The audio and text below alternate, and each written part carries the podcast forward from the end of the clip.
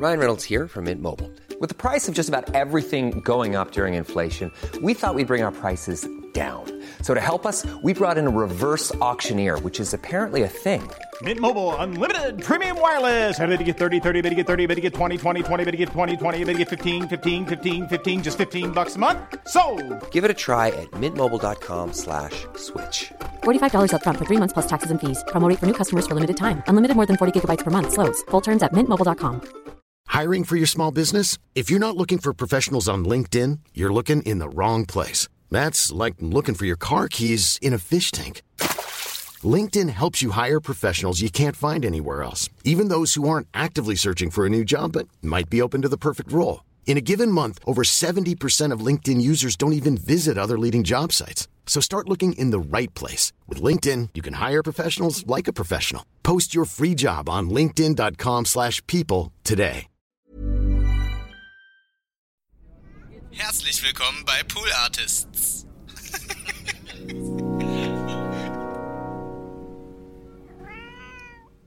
Ich habe davon insofern erfahren, wir würden gerne eine Fanpage machen, colamschwarzfans.de. Ja. Dann innerhalb von drei Tagen war eine Fanpage da. Ja. Und innerhalb dieser drei Tage stand dann auch plötzlich vorne auf der Fanpage drauf, wir Fans von Kohlraben Schwarz möchten gerne, dass das vom ZDF weitergemacht wird. Das ZDF soll das bitte lizenzieren sozusagen. Dann muss das weitererzählt werden, weil das passt ja auch gut zum öffentlich-rechtlichen Fernsehen. Und ich finde ehrlich gesagt schon auch, dass das eine geile Idee wäre, weil wir haben Schauspieler, die du aus dem öffentlich-rechtlichen kennst. Wir behandeln Märchen und Sagen. Wir machen Genre und würden damit vielleicht etwas ins öffentlich-rechtliche bringen, was es dort bisher nicht gibt. Es ist außerdem etwas, was jetzt nicht für 20.15 Uhr ist, sondern eher für später, wo es auch nicht so viel gibt. Also ich finde die Idee natürlich super. Ich stehe da natürlich total dahinter und äh, befeuere das auch immer, wenn da wieder irgendwelche äh, Erfolgsmeldungen kommen, wie zum Beispiel Movie Maniacs haben es geteilt oder irgendwie sowas, ja. Und freue mich dann da immer. Und äh, die Fans rufen also dazu auf, dass man Mails schreibt und Briefe ans ZDF Ja. oder auch anruft, um denen zu sagen, wir möchten gerne, dass Kohlraum Schwarz dort gemacht wird. Und es müssten jetzt nach der Menge, was ich so pro Tag sehe, wo ich überall getaggt werde oder wo Kohlraben Schwarz getaggt wird, das kann schon sein, dass das ein paar hundert mittlerweile sind.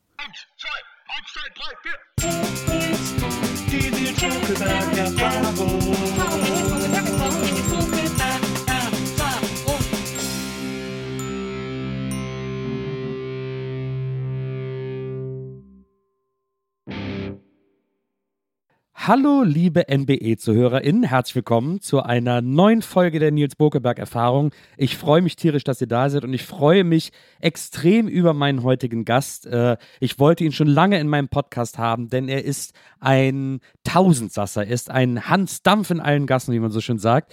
Und äh, er macht so viele Sachen, die ich alle fantastisch und großartig finde. Und er hat auch schon so viele Sachen erschaffen, auf die wir alle zurückblicken und denken, ach, die Idee hätte ich auch gern gehabt. Er ist ein super kreativer Kopf. Er ist nicht nur Autor, er ist nicht nur Komiker, Darsteller, Regisseur, Produzent, Musiker. Er ist wirklich alles auf einmal. Und da kann ich ja sehr gut zu relaten, denn warum sollte man sich nur für eins entscheiden, wenn man so viele aufregende Sachen machen kann? Und wir sind uns schon in ganz frühen Jahren über den Weg gelaufen und ich freue mich, dass wir heute über all das sprechen können.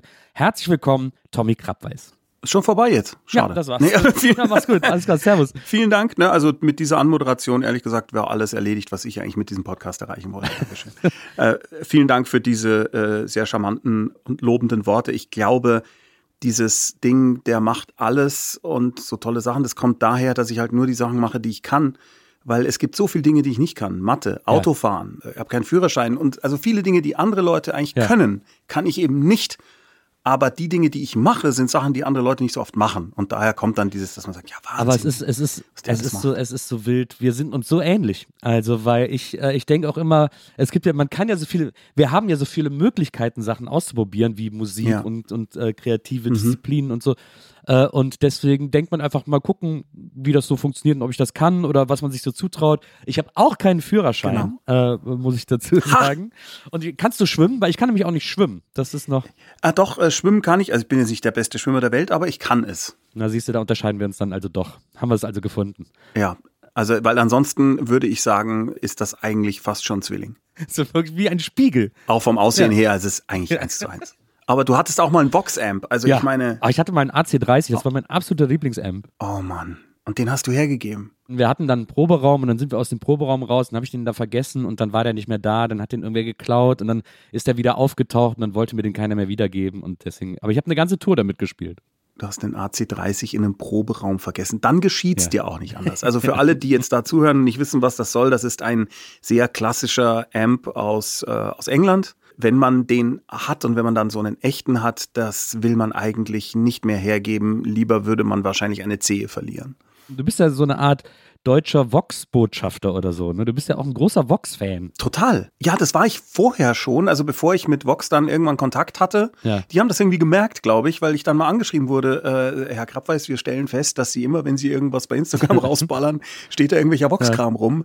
Und dann haben wir zumindest diese klassische äh, Nummer gemacht, dass sie mir Sachen leihen. Ja. Also ich krieg von denen kein Geld, das wäre geil. Wenn ich auch noch Geld kriegen würde dafür, dass ich es benutze, benutze, aber sie leihen mir Sachen, solange wie ich sie brauchen kann oder ab und zu kann ich mal was von ihnen verlosen Ja. oder so. Das ist halt der Oberknaller, weil ich bin ein dermaßener krasser Fan von diesem sehr abgefahrenen, crispen, chimigen Sound, den Vox-Amps machen.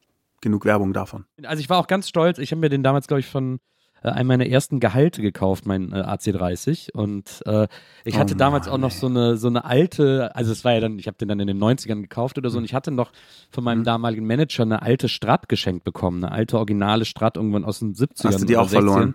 Ja, die habe ich dann meinem Tätowierer geschenkt, weil die habe ich eine Tour gespielt und die hat mir gar nicht gefallen. Das war gar nicht meine Gitarre. Naja, es gibt ja auch alte Gitarren, die Ja, scheiße sind. Muss Ja, man dazu auch sagen. genau. ne? Es ist ja nicht immer nur so, dass alles, was alt ist, gut genau. ist, wie ich jetzt zum Beispiel, sondern es gibt ja auch Sachen, die sind alt und Ja. Scheiße.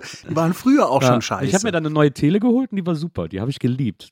Das war eine richtig tolle Gitarre. Du bist auch so ein Gitarren-Nerd, ne? Ja, schon. Also es ist so, ich spiele nicht besonders gut, aber sehr, Ja. sehr gerne. Also ich bin so ein Instrumentebenutzer eigentlich eher, aber kein Virtuose. Ich äh, übe viel zu wenig und äh, natürlich habe ich dann auch immer so ein bisschen die leise Hoffnung, wenn ich mir jetzt diesen Overdrive kaufe, kann ich bestimmt plötzlich ganz gut Ja. spielen. Oder, warum klingt das so schief? Na, liegt wahrscheinlich an der Gitarre, den muss man wieder einen Hals einstellen. Ja, aber meistens ist es, ähm, wie auch bei Computern auch, die, die Person, die das Gerät benutzt, ist das Problem. Aber ich, ich mache es mit Hingabe, aber ich bin nicht besonders gut. Aber ich mache es trotzdem mit sehr, sehr viel Freude. Und nach wie vor bin ich immer noch nervös, wenn ich bei irgendeinem Gig plötzlich ein Solo spielen soll und denke mir, ah fuck, Ja. es ist gut genug dafür, dass es den Leuten Spaß Ich kann macht. das verstehen. Ich, ich habe da, ich hab da ein sehr großes, äh, ich habe da ein großes Herz für zu sagen, oh, den Effekt habe ich ja noch gar nicht. Vielleicht wird dadurch alles besser, wenn ich mir den hole. Ja, Und- die ja. Welt. Die Welt verändert sich. Also das, das ist echt der Hammer. Der Klimawandel wird weniger mit diesem Pedal. Naja, absolut. Ich habe mir vor einem halben Jahr einen Looper geholt und habe hab mich schon, als er auf dem Weg zu mir war, habe ich mich schon gesehen, was ich für geile Loops spielen werde und wie, und da sind auch noch 100 Effekte drauf und dann, ja geil, dann kann ich es programmieren. Ich habe so viele YouTube-Videos über das Pedal geguckt, bevor es ankam und habe gedacht, ich kenne es jetzt in- und auswendig. Ich weiß genau, was du meinst. Das ist genauso was bei mit, mit dem Quad Cortex oder auch mit diesem Schächtelchen, was ihr im Podcast jetzt nicht sehen könnt. Hinter mir steht ein äh, kleiner äh, Vox, äh, Gott, wie heißt der? Mini Go, der so mit Akku betrieben ist und der hat auch einen Looper. Ah ja. Und äh, ein bisschen Drums, die gar nicht so scheiße klingen und auch noch einen Mikroanschluss und so. Und da habe ich auch gedacht, das ist eigentlich dann, Dann habe ich ja alles. Ja, dann brauche ich den ja nicht mehr. Äh, brauche ich ja nicht mehr als das und habe dann festgestellt, dass es den in drei Größen gibt und habe dann festgestellt, dass ich ja Events habe, wo es echt cool wäre, weil ich mit dem Zug hinfahre, wenn ich den kleinen hätte. Dann gibt es auch ein Event, da wäre es gut, wenn der ein bisschen größer wäre. Und dann habe ich tatsächlich selber noch, also Vox hat mir den kleinen äh, gegeben, so als Dauerleihgabe, und ich habe mir die anderen zwei dann noch Ja. gekauft, weil ich halt einfach blöd bin. Ich halte das nicht für blöd. Ich, glaube, jetzt haben wir eigentlich die Hälfte unserer äh, Zuhörenden schon verloren, oder? nein, das glaube ich nicht. Das glaube ich nicht. Ich halte das auch nicht für blöd. Ich halte das für sehr, für sehr leidenschaftlich. Ich finde immer gut, wenn Leute leidenschaftlich äh, Dinge kaufen. Das ist doch, Das hast du sehr gut Das gerettet. kann man, das kann man nicht richtiger machen. Kommen wir mal, äh, kommen wir mal zu deinem, zu deinem Lebensweg oder erstmal wir beide. Das finde ich immer am schönsten, wenn man erstmal damit anfängt, wo man sich, wo man sich das erstmal getroffen hat. Wir beide haben uns das erste Mal getroffen.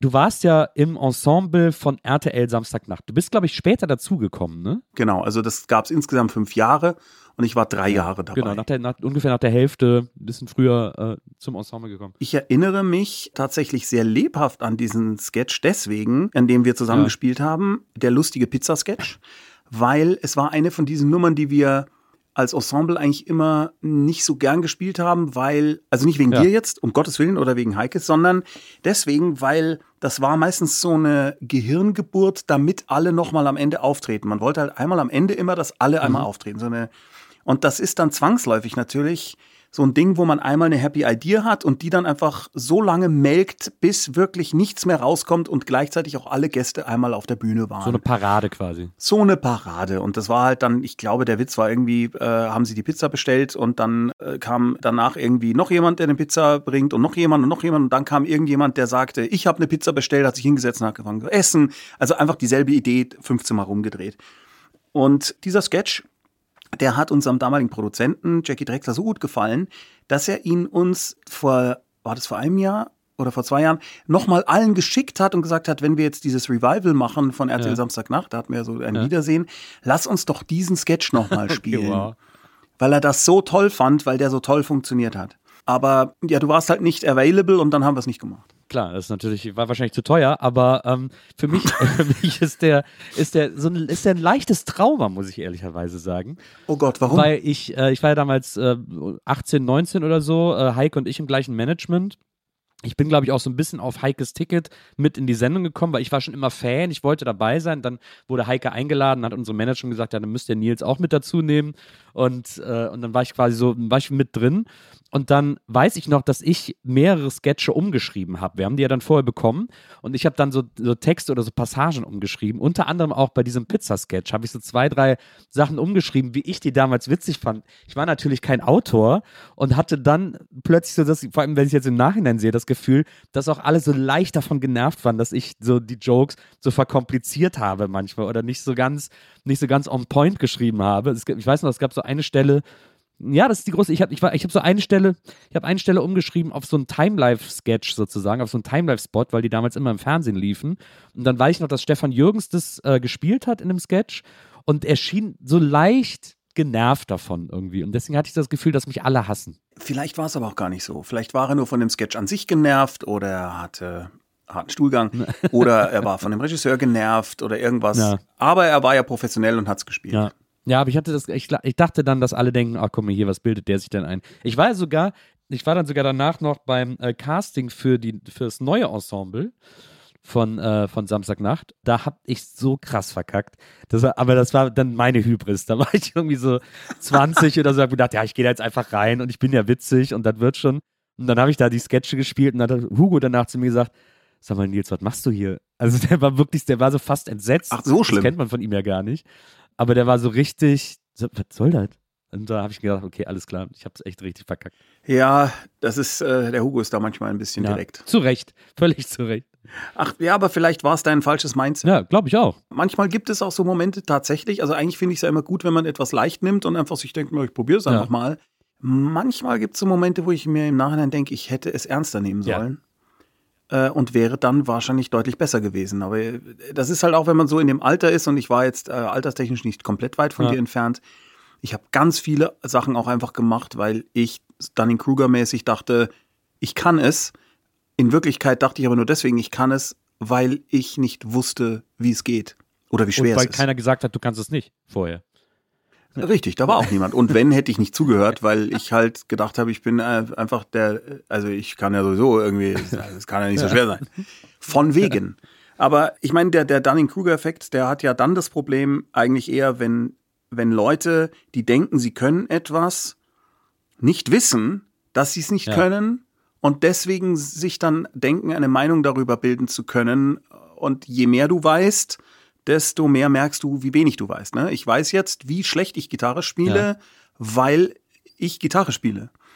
Aber ich glaube auch, dass das total wichtig ist, weil sonst würden wir Menschen ja nie irgendwas anfangen. Das stimmt, aber ich glaube, es ist auch, ich, ich halte den Dunning-Kruger-Effekt dann trotzdem für so eine, der ist ja eigentlich eher so eine negative Beschreibung. Also von jemandem, der es, selbst wenn ihm gespiegelt wird, dass er es nicht kann, dann trotzdem sagt, aber ich mache das trotzdem besser als alle anderen. Also so Ich, lernresistent. ja, ich sehe das eigentlich eher so, äh, du kennst das bestimmt auch, ähm, wenn du versuchst, irgendwelche Leute von einer Idee zu begeistern. Nehmen wir jetzt mal das klassische Beispiel Redakteure oder Redakteurinnen. Ja, also die negative Art von Redakteuren und Redakteurinnen. Es gibt ganz viel tolle, ohne die wir äh, wirklich deutlich ärmer wären in Deutschland, aber es gibt halt auch die, die man einfach gerne nach fünf Minuten schon würgen würde, einfach nur damit sie aufhören zu reden. Und das sind dann auch die Termine, die nach diesem Moment, wenn man diesen Gedanken hatte, noch drei Stunden ja. dauern. Und da ist es halt schon verhältnismäßig oft passiert in meinem Leben, dass ich was gepitcht habe und wusste, es funktioniert zum Beispiel, weil ich es live schon ausprobiert ja. habe, eine Buchidee oder ich habe vorher schon Lesungen gemacht, habe gesehen, da sitzen 400 Leute, die lachen sich kaputt, das funktioniert. Ja. Komme in äh, so eine typische Redaktionssitzung, die schauen mich einfach alle an wie das Reh im Fernlicht äh, und haben sparsam die Lippen gekräuselt und sitzen vor ihren Besprechungskeksen und dann sagt mir irgendeiner von diesen aufgeblasenen Arschkrampen, ja, das ist ja nicht witzig. Herr ja, oh, das liebe ich ganz besonders. Und, mm. und da kann ich dann sagen, Nein, weil hier ich habe sogar ich habe sogar ein Video mal mitgebracht, das weiß ich noch. Ich habe ein Video mitgebracht, wo ich gezeigt habe, dass ich glaube, es waren so 50, 100 Leute bei einer Lesung aus allen Altersgruppen Tränen gelacht haben. Im Vordergrund ist eine ältere Dame lachend vom Stuhl gefallen. Und dann hieß es danach, ja, das kann ich verstehen, dass das für die Leute witzig war, aber wir sehen ja. das nicht. Und da kann ich dann nur sagen, die Wahrscheinlichkeit, dass ich zumindest, sagen wir es mal, besser einschätzen kann aufgrund von Erfahrung, dass etwas lustig ist oder du, also die Wahrscheinlichkeit ist bei mir ja. höher. Ja, absolut. Und das nervt mich dann schon, weil halt einfach gar kein Vertrauen ja, da war. Ist jetzt ein bisschen anders, weil ich schon so viele Sachen gemacht habe, wo ich gezeigt habe, dass ich also dass wir auch erfolgreich, erfolgreich sind mit dem, was wir machen, dass man mir mittlerweile ein bisschen mehr glaubt, aber es gibt dann trotzdem immer wieder diese Momente. Ja, es gibt ja auch, es gibt ja auch Leute, die irgendwie ihren Job dadurch rechtfertigen, dass sie einfach irgendwas sagen und dann äh, kommt halt immer so ein Quatsch dabei ja. raus. Also ich kann mich erinnern, ich hatte, ich habe mal eine Fernsehsendung gemacht, da hatten wir auch so witzige Elemente drin und dann musste danach der Redakteur zum Senderchef zur Abnahme, der wollte dann alles persönlich abnehmen, warum auch immer und dann kamen eben diese Stellen und dann sagt der Senderchef äh, an dieser Stelle zum Redakteur, was war das denn gerade eben? Und dann sagt er zu ihm, das war lustig und dann hat der Chef zu ihm gesagt, habe ich gelacht? Oh. Und das ist so, okay, wow. Wenn das die Diskussionsgrundlage ist, kommt okay. man nicht so weit. Ja, nee. Kennst du das, dass, äh, dass es so Leute gibt, insbesondere natürlich bei Sendern, aber vor allem deswegen, weil wir halt viel mit Fernsehen zu tun haben, die sind so, dass sie sagen, ah, ich weiß nicht, ob das jetzt in grün eine gute Idee war. Ich glaube, das ist keine so gute Idee. Dann sagst du, wir können es auch in blau machen. Ja, ja, auch. Ich ja, sehe da eher so machen. Move. Und dann, genau, und dann, dann hast du noch zwei Tage und musst sagen, wir machen jetzt, wir brauchen eine Entscheidung. Und irgendwann ist dann so, dass du selber als Kreativer, als Produzent, Regisseur oder irgendwas sagst, okay, wir machen es jetzt in Blau. Also wir machen es ja. jetzt so. Dann machst du es in Blau, es kommt im, auf, äh, auf den Sender in Blau, es ist nicht erfolgreich und dann steht dann die Redakteursnase und sagt, ja, ich habe gesagt, ich habe da gesagt, das Blau ist schwierig. Das hätte man, ah, war schwierig. Oder geht auch umgekehrt übrigens. Also es ist dann super Erfolg und sagt er, ja, weil ich gesagt habe, dass das hier blau sein muss. Deswegen, das, das hat noch mal, das hat's noch mal gedreht. Das war ja. das, ne? Da, weil ich ja, Genau, das gibt es alles, das gibt es alles und bei Erfolgen ist es ja sowieso so, dass es äh, immer eine Menge, Menge, Menge Menschen plötzlich auch absolut. gewesen sind. Na, absolut. Na. Was okay ist, weil es immer ein Group Effort ist, also das stimmt ja. ja, auch, nur kommen dann da halt manchmal auch Leute zum Vorschein, die hatte ich vor, vorher noch ja. nie in meinem Leben gesehen, die aber offensichtlich etwas Relevantes dazu beigetragen haben und deswegen jetzt äh, hier auf der Bühne stehen und den Preis ja. entgegennehmen. naja, aber also äh, man sollte jetzt das nicht uminterpretieren, dass da irgendwer von uns neidisch ist. Na. Äh, es ist einfach nur, es ist ein Phänomen, sagen wir mal. Das stimmt. Aber äh, kommen wir mal dazu, wie du überhaupt äh, die, an diese Position kamst, dass du all diese Dinge machen kannst. Du Ach bist ja, achso, wir, wir machen mal kurz einen Abriss. Du bist ja in München, du bist ein richtiges Münchner Kindel, du bist in München aufgewachsen. Ich bin ein Münchner Kindel, ich bin in Giesing geboren. Ich bin allerdings in einem Hochhausviertel aufgewachsen, in einem, also das waren so damals eben damals noch Neubau, das wurde für die Olympiade, damals wurden da irgendwie so riesige Häuser hochgezogen. Und da habe ich gewohnt und in, ich sag mal, bescheidenen Verhältnissen. Mein Vater war Postbeamter und hat jetzt äh, nicht so wahnsinnig viel verdient. Die Urlaube, die wir uns leisten konnten, waren Wildcamping mit einem gebrauchten VW-Bus, mit einem umgebauten, die ich immer scheiße fand. Also nicht den VW-Bus, aber die Urlaube. Ja, Kinder, Kinder finden Camping immer richtig super mit den Eltern. Ja, manche mögen das. Also mein Bruder zum Beispiel, der ist sechs Jahre jünger als ich, der hat's geliebt und ich habe es einfach gehasst. Ich wollte einfach zu Hause sein und lesen und Lego bauen. Da war also erstmal, das würde ich mal sagen, mir jetzt nicht so in die Wiege gelegt, dass ich jetzt dann ausgerechnet so eine Art von Job mache, sondern eher irgendwas, womit man irgendwie Geld verdient, was sicheres. Und das war es war interessant, weil meine Eltern eigentlich trotzdem immer gesagt haben, ja, mach, spiel Gitarre, ja, dann mach das, mach dieses, ja, spiel Theater, schreib Theaterstücke, wenn du meinst. Aber für die war das nie also dass das mal ein Beruf werden konnte, könnte, darauf sind sie, glaube ich, nicht gekommen. Erst zu dem Zeitpunkt, als ich es dann eröffnet hatte und gesagt habe, also ich bin jetzt fertig mit der Schule, ich werde jetzt da mit meiner Band versuchen, Geld zu verdienen. Ja. Äh, was? ja. Hat auch nicht geklappt nebenbei. Also es war ein totaler Flop. Also Aber ist denn äh, Aufwachsen in den 80ern in München, das ist schon, also man kann es nicht so richtig mit dem heutigen München äh, vergleichen, glaube ich. Es ist schon ein bisschen äh, wilder gewesen damals, oder?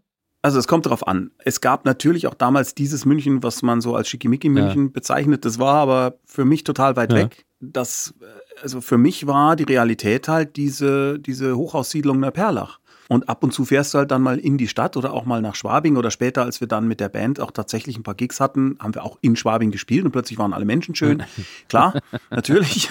Aber für mich war die Realität tatsächlich äh, Hochhäuser, die so nah zusammenstehen, dass die Hunde von oben nach unten wedeln. Also wirklich. Ja eng und dunkel und äh, sehr viel Drogenmissbrauch und Gewalt und Schlägereien. Also so, so richtig und so, so Platte das. fast. Ja, genau. Ja. Ja, also schon so eine Mischung, weil äh, an, in den Häusern, wo wir gewohnt haben, waren sehr viele Postbeamte, die waren dann eher, sag ich mal, etwas, äh, ja, ich will jetzt spießig, klingt total negativ, aber ne, also eher so. Und dann gab es so ein paar Ecken, die waren dann äh, schon eher etwas prekärer. Und dann gab es auch so Orte wie, ich glaube, das Grafzentrum war das, wo halt irgendwann mal die Leute angefangen haben, weil sie eine Taubeplage hatten, äh, mit Luftgewehren auf die Tauben zu schießen. Und als die Tauben alle tot waren, hatten sie aber noch Munition und haben dann auf uns geschossen, wenn wir auf die Schule, in die Schule gehen. Ja, krass. Wo, dann, dann gehst du da so als Schulkind irgendwie durch dieses, war so, so Häuser rundrum und in der Mitte so, so ein dunkler Platz und dann gehst du da und plötzlich macht es neben dir ding, ding, ding, ding, wow. Und das ist, das ist schon so in Slow-Mo hinter den nächsten Betonblumenhügel. Ja. Das war schon abgefahren. Ja, aber für mich war das ja, das war ja normal. Aber es war tatsächlich so, dass mein Vater gesagt hat, geh doch mal bitte äh, ins Judo-Training, weil ich glaube, das kannst du ganz gut brauchen mal vielleicht. Und tatsächlich war das auch so. Aber du hast dich da schon dann durchgesetzt. Du hast dann schon, oder beziehungsweise wusstest, wie du da durchkommst, sozusagen. Ja, ich kam durch anfangs mit so einer, äh, mit so einem Keiner kriegt mich ja, mit ja. Ding und später dann mit dem Gegenteil. So mit dem, dieses Paradiesvogel-Ding, ja. weißt du? Der ist so abgefahren, äh, der ist auch keine Gefahr. Ja. Und der spinnt halt komplett, der trägt immer einen Cowboyhut in der Schule, äh, der macht Musik, äh, Theater, ist ja egal, der Krab weiß, der spielt. Ja. ja, das, was man, also eigentlich war ich ziemlich nerdig, würde ich heute sagen. Und auch meine Kumpels waren halt total nerdig, aber mit dem einen Effekt, dass ich halt dann, wenn es unbedingt hätte sein müssen, dann schon auch jemandem die Fresse polieren kann was ganz günstig war manchmal. Ja, manchmal bekam ich aber auch die Fresse poliert. Hm. Ganz hart. Krass. Einmal äh, in der U-Bahn, in der Quittestraße, irgendjemand hat mein Gesicht nicht gefallen und der hat mir so dermaßen runtergewaschen, dass alles zu spät war. Und dann habe ich immer überlegt, wie kann ich mich rächen? Ja. Und dann kam so, ich glaube, Wochen später, der wusste schon gar nicht mehr, wer ich bin natürlich, äh, hatte ich dann die Chance, dass gerade eine U-Bahn kam, der Typ seinen Schulranzen da stehen hatte und dann habe ich gewartet hinter so einer Säule und gerade als die Tür zuging, habe ich seinen Schuhranzen in die U-Bahn geworfen, die Tür ging zu und sie fuhr ja. weg. Und dann hat er mir wieder die Fresse poliert. Aber das war's wert. das war's wert. Das war richtig geil. Da bin ich heute noch stolz drauf. Also es war geil, gleichzeitig geil und dumm. Dafür war ich eigentlich bekannt. ja, so nennt man mich heute. äh, aber es, ist, es, es hört sich äh, aber auch ein bisschen so danach an, als wäre es jemand gewesen, für den das jetzt nicht die schlimmste Strafe gewesen ist, dass, sein, dass seine Schultasche weg ist. Das kann sein. Aber allein, ich glaube sogar, warte, das war keine Schultasche. Und ich weiß nicht, ob du auch in dem Alter warst. Wir sind, wie weit sind wir auseinander? Ich bin jetzt 51. Ich glaube vier, fünf Jahre oder so. Ich bin 76 geboren. Bei uns war das zu der Zeit so hip, dass die Leute so Aktenkoffer hatten, die dann, wo dann die Schlösser aber kaputt waren und dann immer so ein Expander oder ein Gürtel rumgemacht ja. wurde. Ich glaube, der hatte so einen Koffer, wenn ich mich nicht täusche. Der ließ sich auch so gut werfen. Ja, ja, klar. Ah, das war super. Bei uns war Aktenkoffer eher ein Stigma, wenn du mit Aktenkoffer in die Schule gekommen bist. Das dann war schon klar. Nee, also bei uns in so einer in der Hochhaussiedlung der Aktenkoffer, das war natürlich ja. dann auch so ein Versuch irgendwie von Resteleganz. nicht so richtig funktioniert hat. Du hast ja mal gesagt, äh, dass du in der Schule erst ähm, eigentlich relativ so mitgelaufen bist und dann so ähm, so ab der fünften, sechsten Klasse das eigentlich erst losging, dass du so ein bisschen mehr äh, aus dir rausgegangen bist und ein bisschen eben dieses Klassenclaunige oder wie man das nennen will, äh, entwickelt hast. Das Klassenclaunige. Ja, ja, total. Und dann habe ich auch angefangen, relativ früh schon, also nicht, dass ich mir Notizen gemacht hätte, aber ich habe schon geguckt, was sind denn Dinge, über die eigentlich alle lachen? Und zwar inklusive der ja. Lehrer.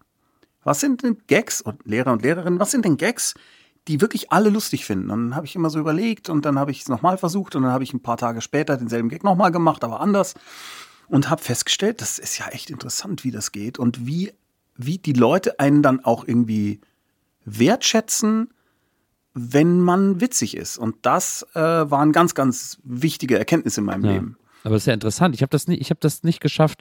Also ich habe es geschafft, witzig zu sein, aber nicht, dass ich dafür gewertschätzt wurde. Vor allem nicht von den Lehrern. Achso, du wirst Vor allem Mhm. gehasst nicht dafür. von den ja. Lehrern. Das war immer so ein bisschen das Problem, fand ich. Meine Erfahrung ist, wenn du Witze machst, die die Schüler und Schülerinnen witzig finden, ist es meistens etwas, was irgendwie gegen das System Schule Klar. oder gegen den Lehrer, gegen den Stoff Klar. geht. Und das ist, sage ich mal, ich will jetzt nicht dissen, was du damals an Gags gemacht hast, aber es ist die einfache Variante. Moment mal. ja. Was halt interessant war, war Gags zu finden, über die wirklich alle lachen können und dann plötzlich auch so eine ganz andere Art von, von Gefühl im Raum entsteht. Ich fand das total faszinierend. Eine Lehrerin zum Beispiel, die habe ich geliebt, aber wir haben uns auch sehr gehasst. Also das war wirklich so, im allerbesten Sinne. Die hat auch regelmäßig gelacht, wenn ich Gags gemacht habe. Also ich habe die auch immer gern zum Lachen gebracht. Aber die hat mir auch immer die Fünfen reingedonnert und mich immer irgendwie rausgeschmissen und mich immer eingetragen und so. Also es, es gab ja dann so eine Ambivalenz sozusagen. Die haben gelacht, obwohl sie nicht wollten. Das hat sie, glaube ich, am meisten verärgert. Das ist ja die hohe Kunst, tatsächlich. Dass Leute lachen, obwohl sie nicht, obwohl sie nicht wollen, das muss man erstmal Na ja. schaffen. Insofern herzlichen Ja, vielen Glückwunsch. Dank. Das, aber es hat mir nichts gebracht, ehrlich gesagt. Ja, und äh, das hat eigentlich so ein bisschen dazu geführt, dass ich immer so zwei oder drei Gleise hatte. Also erst äh, dachte ich ja, ich will Schauspieler werden, aber ich habe dann im Nachhinein festgestellt, eigentlich habe ich immer die Theaterstücke geschrieben und inszeniert. Ich habe halt mitgespielt, weil das der wird Schauspieler von den Lehrern so kam und ich das einfach so mitgenommen habe. Ich für mich war Autor oder Regisseur gar keine Berufsoption. Ich habe überhaupt nicht das überhaupt nicht realisiert. Aber das ist wieder so eine Ähnlichkeit von uns. Also ich wollte auch in der Schule Schauspieler werden. Das war mein großer Wunsch. Ich habe auch überall Theater gespielt, Grundschule, äh, Gymnasium. Ich bin dann in den Theaterkurs gegangen. Ich habe dann mit, mit, mit 16 am Theater in Bonn gespielt und so. Also es war mein klarer Bildungsweg und äh, vorgesehener Weg, Schauspieler zu werden. Ähm, und habe auch erst viel später kapiert, dass die gar nicht die Story erzählen, sondern eben die Autoren und die, und die Regisseure. Und wollte das dann lieber machen. Ja, super. Das ist bei mir exakt so. Ich bin ja auch mit der Prämisse zu RTL Samstagnacht gegangen, dass ich dort, also wie selbstverständlich, weil ich habe vorher auch meine Sachen immer selber gemacht, mit den lustigen Super 8 Filmen oder die Sketche in dem Freizeitpark, in dem ich gearbeitet habe. Es war alles von mir. Und ich bin natürlich dahin gegangen und gedacht, das mache ich jetzt da auch. Und ich war dann erst, äh, das war für mich echt schwierig, dass dann da eben Leute, also in dem Fall Autoren, weil ich glaube, da war leider nie eine weibliche Autorin dabei oder wenn, dann äh, war es mal eine Ausnahme. Ich war, war dann dort und dann waren da Leute, die das schreiben. Und wenn ich dann was geschrieben habe, das war bestimmt auch scheiße am Anfang. Also gar keine Frage, dass das auch eine Qualitätsfrage. Frage war, ob, ob das gespielt wird oder nicht. Aber da waren schon auch Sachen, die waren nett. Und es war immer erstmal so schwierig. Und ich habe auch immer gedacht, naja, ich spiele das dann so, wie ich denke. Und da war aber ein Regisseur. Ja. Und der hatte dann da Anmerkungen dazu. Und das war für mich am Anfang so schwer. Und ich wirkte dann auch wirklich sehr, wie soll ich sagen, hochnäsig, eitel, äh, besserwisserisch. Auch weil ich keine Ahnung hatte, das muss man auch sagen. Aber auch weil meine Prämisse eine total falsche war. Und erst als es dann so weit war, dass dann ein paar Nummern von mir auch gespielt wurden und auch ein paar Nummern, in denen ich gar nicht mitgespielt habe, gespielt wurden, weil Hugo Egon Balder und Jackie Drexler gesagt haben, ist doch witzig, weichte das auf und dann kam eben der Fall, wo der Hugo irgendwann komplett aufgegeben hatte und gesagt hat, da hast du ein Kamerateam, dreh doch einfach. Bring mir das fertige Video, schneid's selber, passt Ja. schon. Und das war für mich wirklich der Befreiungsschlag. Im Endeffekt war es so, manche Sachen habe ich dann mit Team gedreht, also mit dem Samstagnacht-Team. Ich durfte aber nur draußen drehen, also weil, also Außendrehs, weil der Regisseur gesagt hat, im Studio dreht niemand außer mir. Der hat mich nicht so gern gemocht und ich kann auch aus der heutigen Zeit, damals hatte ich kein Verständnis dafür. Heute verstehe ich total, warum ich den nicht mochte, weil ich war bestimmt anstrengend, nervig, so wie du dich halt empfunden hattest. Auch, ja. Einfach anstrengend. Aber in dem Moment, wo ich machen konnte, was ich dachte, was richtig ist und meine eigenen Fehler machen und die dann selber auch ausbügeln, lief das echt gut. Und diese Rubrik, die ich da mit dem Mirko Nonchef äh, hatte, die hieß Far Out, da haben wir so Extreme-Trends parodiert, was Jackass dann später in echt gemacht hatte, ja. Und das war so ein krasser Erfolg. Ja. Und da hat, damit hatte ich mich dann freigeschwommen. Da kann ich mich auch noch gut daran erinnern, an Far Out. Das war äh, sehr, sehr lustig tatsächlich immer. Äh, Extreme Birkenstocking, e- Extreme Kiffing, es war Extreme Klingelstreiching. Es war wirklich sehr, sehr, sehr abgefahren. Sehr surreal. Das, das war ja für dich dann auch Extreme Film Schooling sozusagen on air, äh, dass Total, du da äh, ausprobieren total. konntest und also dass man quasi auch direkt unter heißen Bedingungen äh, äh, dreht und Ja, ja. inszeniert und schreibt und so. Total. Also das Krasse war bei Far Out, wir hatten nicht mehr als zwei Stunden Zeit, das zu drehen. Na krass. Maximal. Wow. Das heißt, wir haben in zwei Stunden, und ich meine, mit einem Genie wie Mirko Nonchev ist das kein Problem, weil du musst ja nur die Kamera einschalten und ihm grob sagen, in welche Richtung es Ja. geht. Und äh, dann läuft das einfach. Und dann haben wir einfach, das, das war so, wie früher Buster Keaton seine Stories gemacht hat. Der Anfang war klar, das Ende ist klar der Mittelteil ergibt Ja. sich. Und das hat super funktioniert und wir waren immer in Time fertig und haben das dann, ich hatte natürlich den Vorteil, dass diese Rubrik sehr wild geschnitten Ja. war. Also keine Anschlüsse, gar Ja. nichts, einfach völlig Punk. Ja. Das hat natürlich geholfen. Wenn wir jetzt da auch noch auf Anschlussfehler geachtet hätten, hätten wir es nicht in der Zeit geschafft. Aber wir waren halt beide so kreativ und hatten so Spaß daran. Und das Team hat das alles mitgemacht und erlitten. Und es war auch niemand dabei, der uns gesagt hat, das geht jetzt nicht. Darum haben wir uns da auch teilweise, ich glaube, für Extreme Snowboarding im Sommer Ja. haben wir uns mit Snowboards in Röhnräder reingeklebt mit Klebeband. Und das Team hat uns dann den Berg runtergeschubst. Wir haben dann gedacht, mal gucken, was passiert. Das würde man heute vielleicht auch nicht mehr so erlauben. Versicherungsmäßig leicht kompliziert. Leicht, leicht komplex. Aber ich kam ja dann mit dem fertigen, noch warmen Band bei Balda an und die haben sich das angeschaut, haben Tränen gelacht und da war alles gut. Ja, Wahnsinn. Das ist natürlich echt geil, wenn man diese Chance bekommt, äh, das so, äh, wie gesagt, eben on air auszuprobieren und, und zu Super. lernen, wie das, was funktioniert und wie es funktioniert und so. Das ist ja, besser kann man es nicht lernen. Ja, und gleichzeitig hatte ich ja um mich rum lauter Leute, die wahnsinnig gut Ja. waren. Also nicht nur die Comedians, die alle Genies waren. Also Stefan ist ein super Schauspieler, ist da Ja. auch. Dann äh, Olli Dittrich ist begnadet. Das sind alles großartige Leute. Äh, Und dann hast du noch Autoren, die einfach damals schon mit allen Wassern gewaschen waren. Und dann noch Balder und Jackie, die äh, seit 100.000 Jahren Fernsehen machen.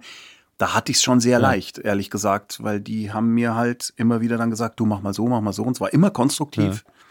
Und es hat immer alles besser gemacht. Der wichtigste Satz, den der Hugo mir gesagt hat, war, Grabweiß, lass es doch einfach weg. Das ist immer der beste. Kill Your Darlings ist das ja eigentlich. Ja, kill your darlings. Ja. Wobei, da muss ich sagen, ich habe dann irgendwann festgestellt, meine Darlings, die möchte ich gerne behalten, aber der ganze andere Scheiß, in dem man sich so verrennt, das lasse ich Ja. weg. Hauptsache, meine Darlings bleiben Ja. Ich kill manchmal ganz gerne Darlings. Ich habe dann das Gefühl, Ach komm. ich habe das Gefühl, dass das so, ich habe das ja für mich dann gehabt und äh, wenn es Mhm. aber dann nichts nützt, dann äh, kann ich es auch schön äh, wegstellen und also wenn es nichts nützt sozusagen. Deswegen. Ja, aber bist du auch so jemand, der dann in dem Moment, wo irgendeine Person dir sagt, das geht nicht oder es ist vorbei, nee, es geht nicht, da sagt man erstmal doch. Wenn es aber vorbei ist, ist man ganz schnell dabei, sich sofort was Neues auszudenken oder trauerst du dann lang? Äh, nö, ich traue gar nicht lang. Ich traue so Sachen gar nicht hinterher. Ich bin auch immer, bei mir ist, das Lustige ist Schreiben, wenn ich jetzt äh, Sachen schreibe. äh, Ich mache das wirklich schon lang und ich habe damit auch schon sehr viel, also nicht sehr viel, aber oft Geld verdient oder oft mein Haupteinkommen Mhm. bestritten, dadurch, dass ich Bücher oder Drehbücher oder sonst was geschrieben habe. Und trotzdem ist das die Tätigkeit von mir, wo ich immer noch am ehesten glaube, dass ich ein Betrüger bin. Wo ich immer noch am meisten, am meisten denke, so, also die für mich am ausgedachtesten ist sozusagen. Und wo ich am ehesten denke, so, ja, das ist, mal gucken, was ihr sagt, ich bin da gar nicht. Also deswegen, das Schöne daran ist aber, der gute Effekt daran ist, dass ich da gar nicht, ich bin überhaupt nicht groß protektiv mit Sachen, die ich geschrieben habe. Wenn da jemand anders eine Mhm. bessere Idee hat oder irgendeine Idee hat, dass, dass der Sache nützt, die der Sache nützt, dann bin ich da super offen immer. Bist du ein Writers Room Typ? Nee, aber, äh, also beziehungsweise weiß ich nicht, weil ich war noch nie im Writers Room. Ich habe bis jetzt immer alleine geschrieben. Ja, ich habe es versucht in verschiedenen Konstellationen und es ist für mich die absolute Vollkatastrophe. Ich kann dann keine Idee mehr haben. Ich habe dann das Gefühl, ich muss jede Idee bewerben. Ich kann nicht in Ruhe was ausprobieren in Mhm. meinem Kopf und dann einfach mal hinschreiben, feststellen, ah nee, da fällt mir was Besseres ein. Das ist für mich absolut undenkbar. Ich bin ein Alleine-Schreiber. Ja. Alleine in einem Raum und dann fangen idealerweise die Leute in meinem Kopf an zu reden Ja. und ich tippe dann halt mit. Ja. Das kann ich. Aber Writers Room, da reden ja alle anderen. Das finde ich, das ist interessant, weil äh, Maria, meine Frau, sagt zu mir auch, äh, weil ich sage immer, keine Ahnung, und sie sagt zu mir immer, nee, nee, du kannst nur alleine arbeiten. Das ist, du lässt Mhm. einfach niemanden ran, wenn du arbeitest. Und ich sage dann immer, was, ich bin super offen. Das stimmt auch gar nicht. Naja, wenn man es dann fertig hat, so wie man es gern hätte, und man gibt es einer Person und die macht es besser, das ist natürlich Ja, super. ja. Also da, gar keine Frage. Das ist bei mir interessanterweise auch noch eine Parallele, auch meine Frau Sophia. Ja. Die ist quasi Lektorin und Ratgeberin und alles äh, in einem für alles, was ich schreibe. Und unsere beiden Frauen enden auf A. Das ist doch auch, das ist kann doch gar kein. Zufall mehr sein hier alles. Das kann kein Zufall sein. Und da ist es auch so. Und das macht es auch besser. Ja. Und was ich auch kann, das ist, ich habe zum Beispiel ähm, die Hörspielserie Kohlraben Schwarz, habe ich mit Christian von Aster geschrieben. Das lief aber so, ich habe ihm was geschickt, er hat, er ist drüber gegangen, ich habe nochmal einen Wurf drüber gemacht, dann hat er die erste Fassung vom Skript geschrieben, dann habe ich die zweite geschrieben. Das geht auch. Aber ich kann nicht mit einer Person im Raum an etwas schreiben. Ja. Da werde ich wahnsinnig, weil die Stimmen in meinem Kopf dann verstummen. Da höre ich einfach nichts. Ich höre dann einfach nur andere Leute, die sagen, oder warte mal. Und ganz schlimm finde ich ja, ja, das hat ja jetzt schon viel Schönes, aber lass uns noch mal komplett neu denken. Wir haben jetzt hier zwei Stunden uns das Ding rausgebrannt. Wir haben alle Tränen gelacht und jetzt kommst du und willst noch mal neu denken. Bitte geh raus, zünd dich an, ich werde dich nicht auspissen, ich habe keinen Bock mehr. Ja, das kann ich verstehen. Das fühle ich. Das Oh. fühle ich auf jeden Fall. Aber es, Ganz wir können ja, wir springen heute eh ein bisschen hin und her. Deswegen, äh, wenn wir gerade schon bei, äh, bei, bei Schreiben und bei Kohlraben Schwarz sind, Mhm. Glaubst du, das ist mir nämlich aufgefallen, als ich jetzt äh, Kohlraben Schwarz äh, geguckt habe, das ist ja eine Serie, die du, ähm, also es war erst ein Hörspiel, äh, eine Hörspielserie, dann äh, wurde es als Serie umgesetzt für Paramount Plus. Die haben jetzt aber alles Deutsche rausgeschmissen, also erst produziert. Also alle nationalen Produktionen, also weltweit hat es unglaublich viele Produktionen getroffen, weil in USA gibt es eben die Möglichkeit, dass du Produktionen, auch wenn sie erfolgreich sind, ist völlig egal, äh, was die sind oder wie die sind, als Steuerabschreibung nutzen kannst. Und dann kann es, wenn du da so eine Aktiengesellschaft hast, äh, dann finden die Leute, denen es ja nicht um die Produkte geht, sondern ums Geld verdienen, das erstmal total toll. Und dann kannst du quasi mehr Geld machen, indem du einfach von vornherein sagst, hat leider nicht funktioniert, müssen wir abschreiben. Und dann geht der Aktienkurs irgendwie 14 Prozent hoch und alle sind total glücklich, außer den Leuten, die die Sachen gemacht haben. und die Leute, die sie gerne geguckt haben. Äh, und davon gibt es Ja, ja, Gott sei Dank in unserem Fall sehr viele. Das war eigentlich das Härteste, dass auch die Leute von Paramount Plus Deutschland die Hände über dem Kopf zusammengeschlagen haben, weil das so ein Erfolg war und so viel gute Kritiken und so eine geile Fanbase. Ah, Das tut mir wirklich im Herzen weh. Aber be- bevor wir jetzt darauf äh, kommen, Ja. wie es vielleicht weitergehen könnte damit, erstmal noch kurz zur, äh, zur Serie an sich. Denn äh, das ist mir dabei aufgefallen.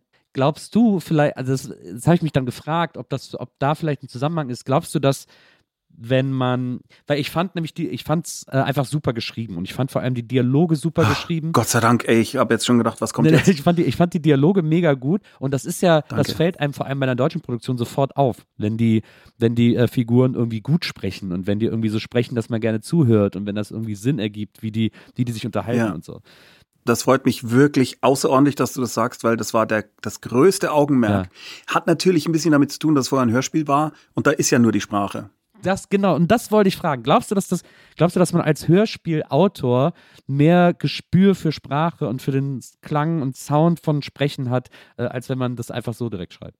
Ich meine, da ich ja in meinem Leben 40.899 Sketche und dann wahnsinnig viel Comedy geschrieben habe, was ja vor allem in Deutschland sehr viel auf Dialog basiert und leider wenig auf visuellem, war immer schon mein Begehr, Sätze so zu gestalten, dass die pointiert sind. Die müssen ja nicht unbedingt einen Gag drin haben, aber Ja. ich gucke immer, dass zum Beispiel der Moment, der das Originelle am Satz ist, möglichst weit hinten ist. Ja. Was im Deutschen nicht so leicht ist wie im Englischen, äh, damit es macht da, da, da, da, da, da, da, kleiner Schmunzler weiter. Ja. Und nicht, na, na, na, kleiner Schmunzler, bla, bla, bla, bla, bla, weil dann dein Hirn das nicht prozessieren kann. Also solche Sachen, rein technische Sachen. Und das ist beim Hörspiel dann natürlich mal 100. Ja.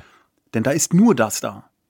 Also natürlich gibt's Musik und Geräusche, gar keine Frage. Ich will das gar nicht äh, in Abrede stellen, aber vor allem ist es der Dialog. Und dann kommst du in eine mit mit dem Ding und sagst, ich mache eine Fernsehserie oder jetzt eine Streaming-Serie daraus.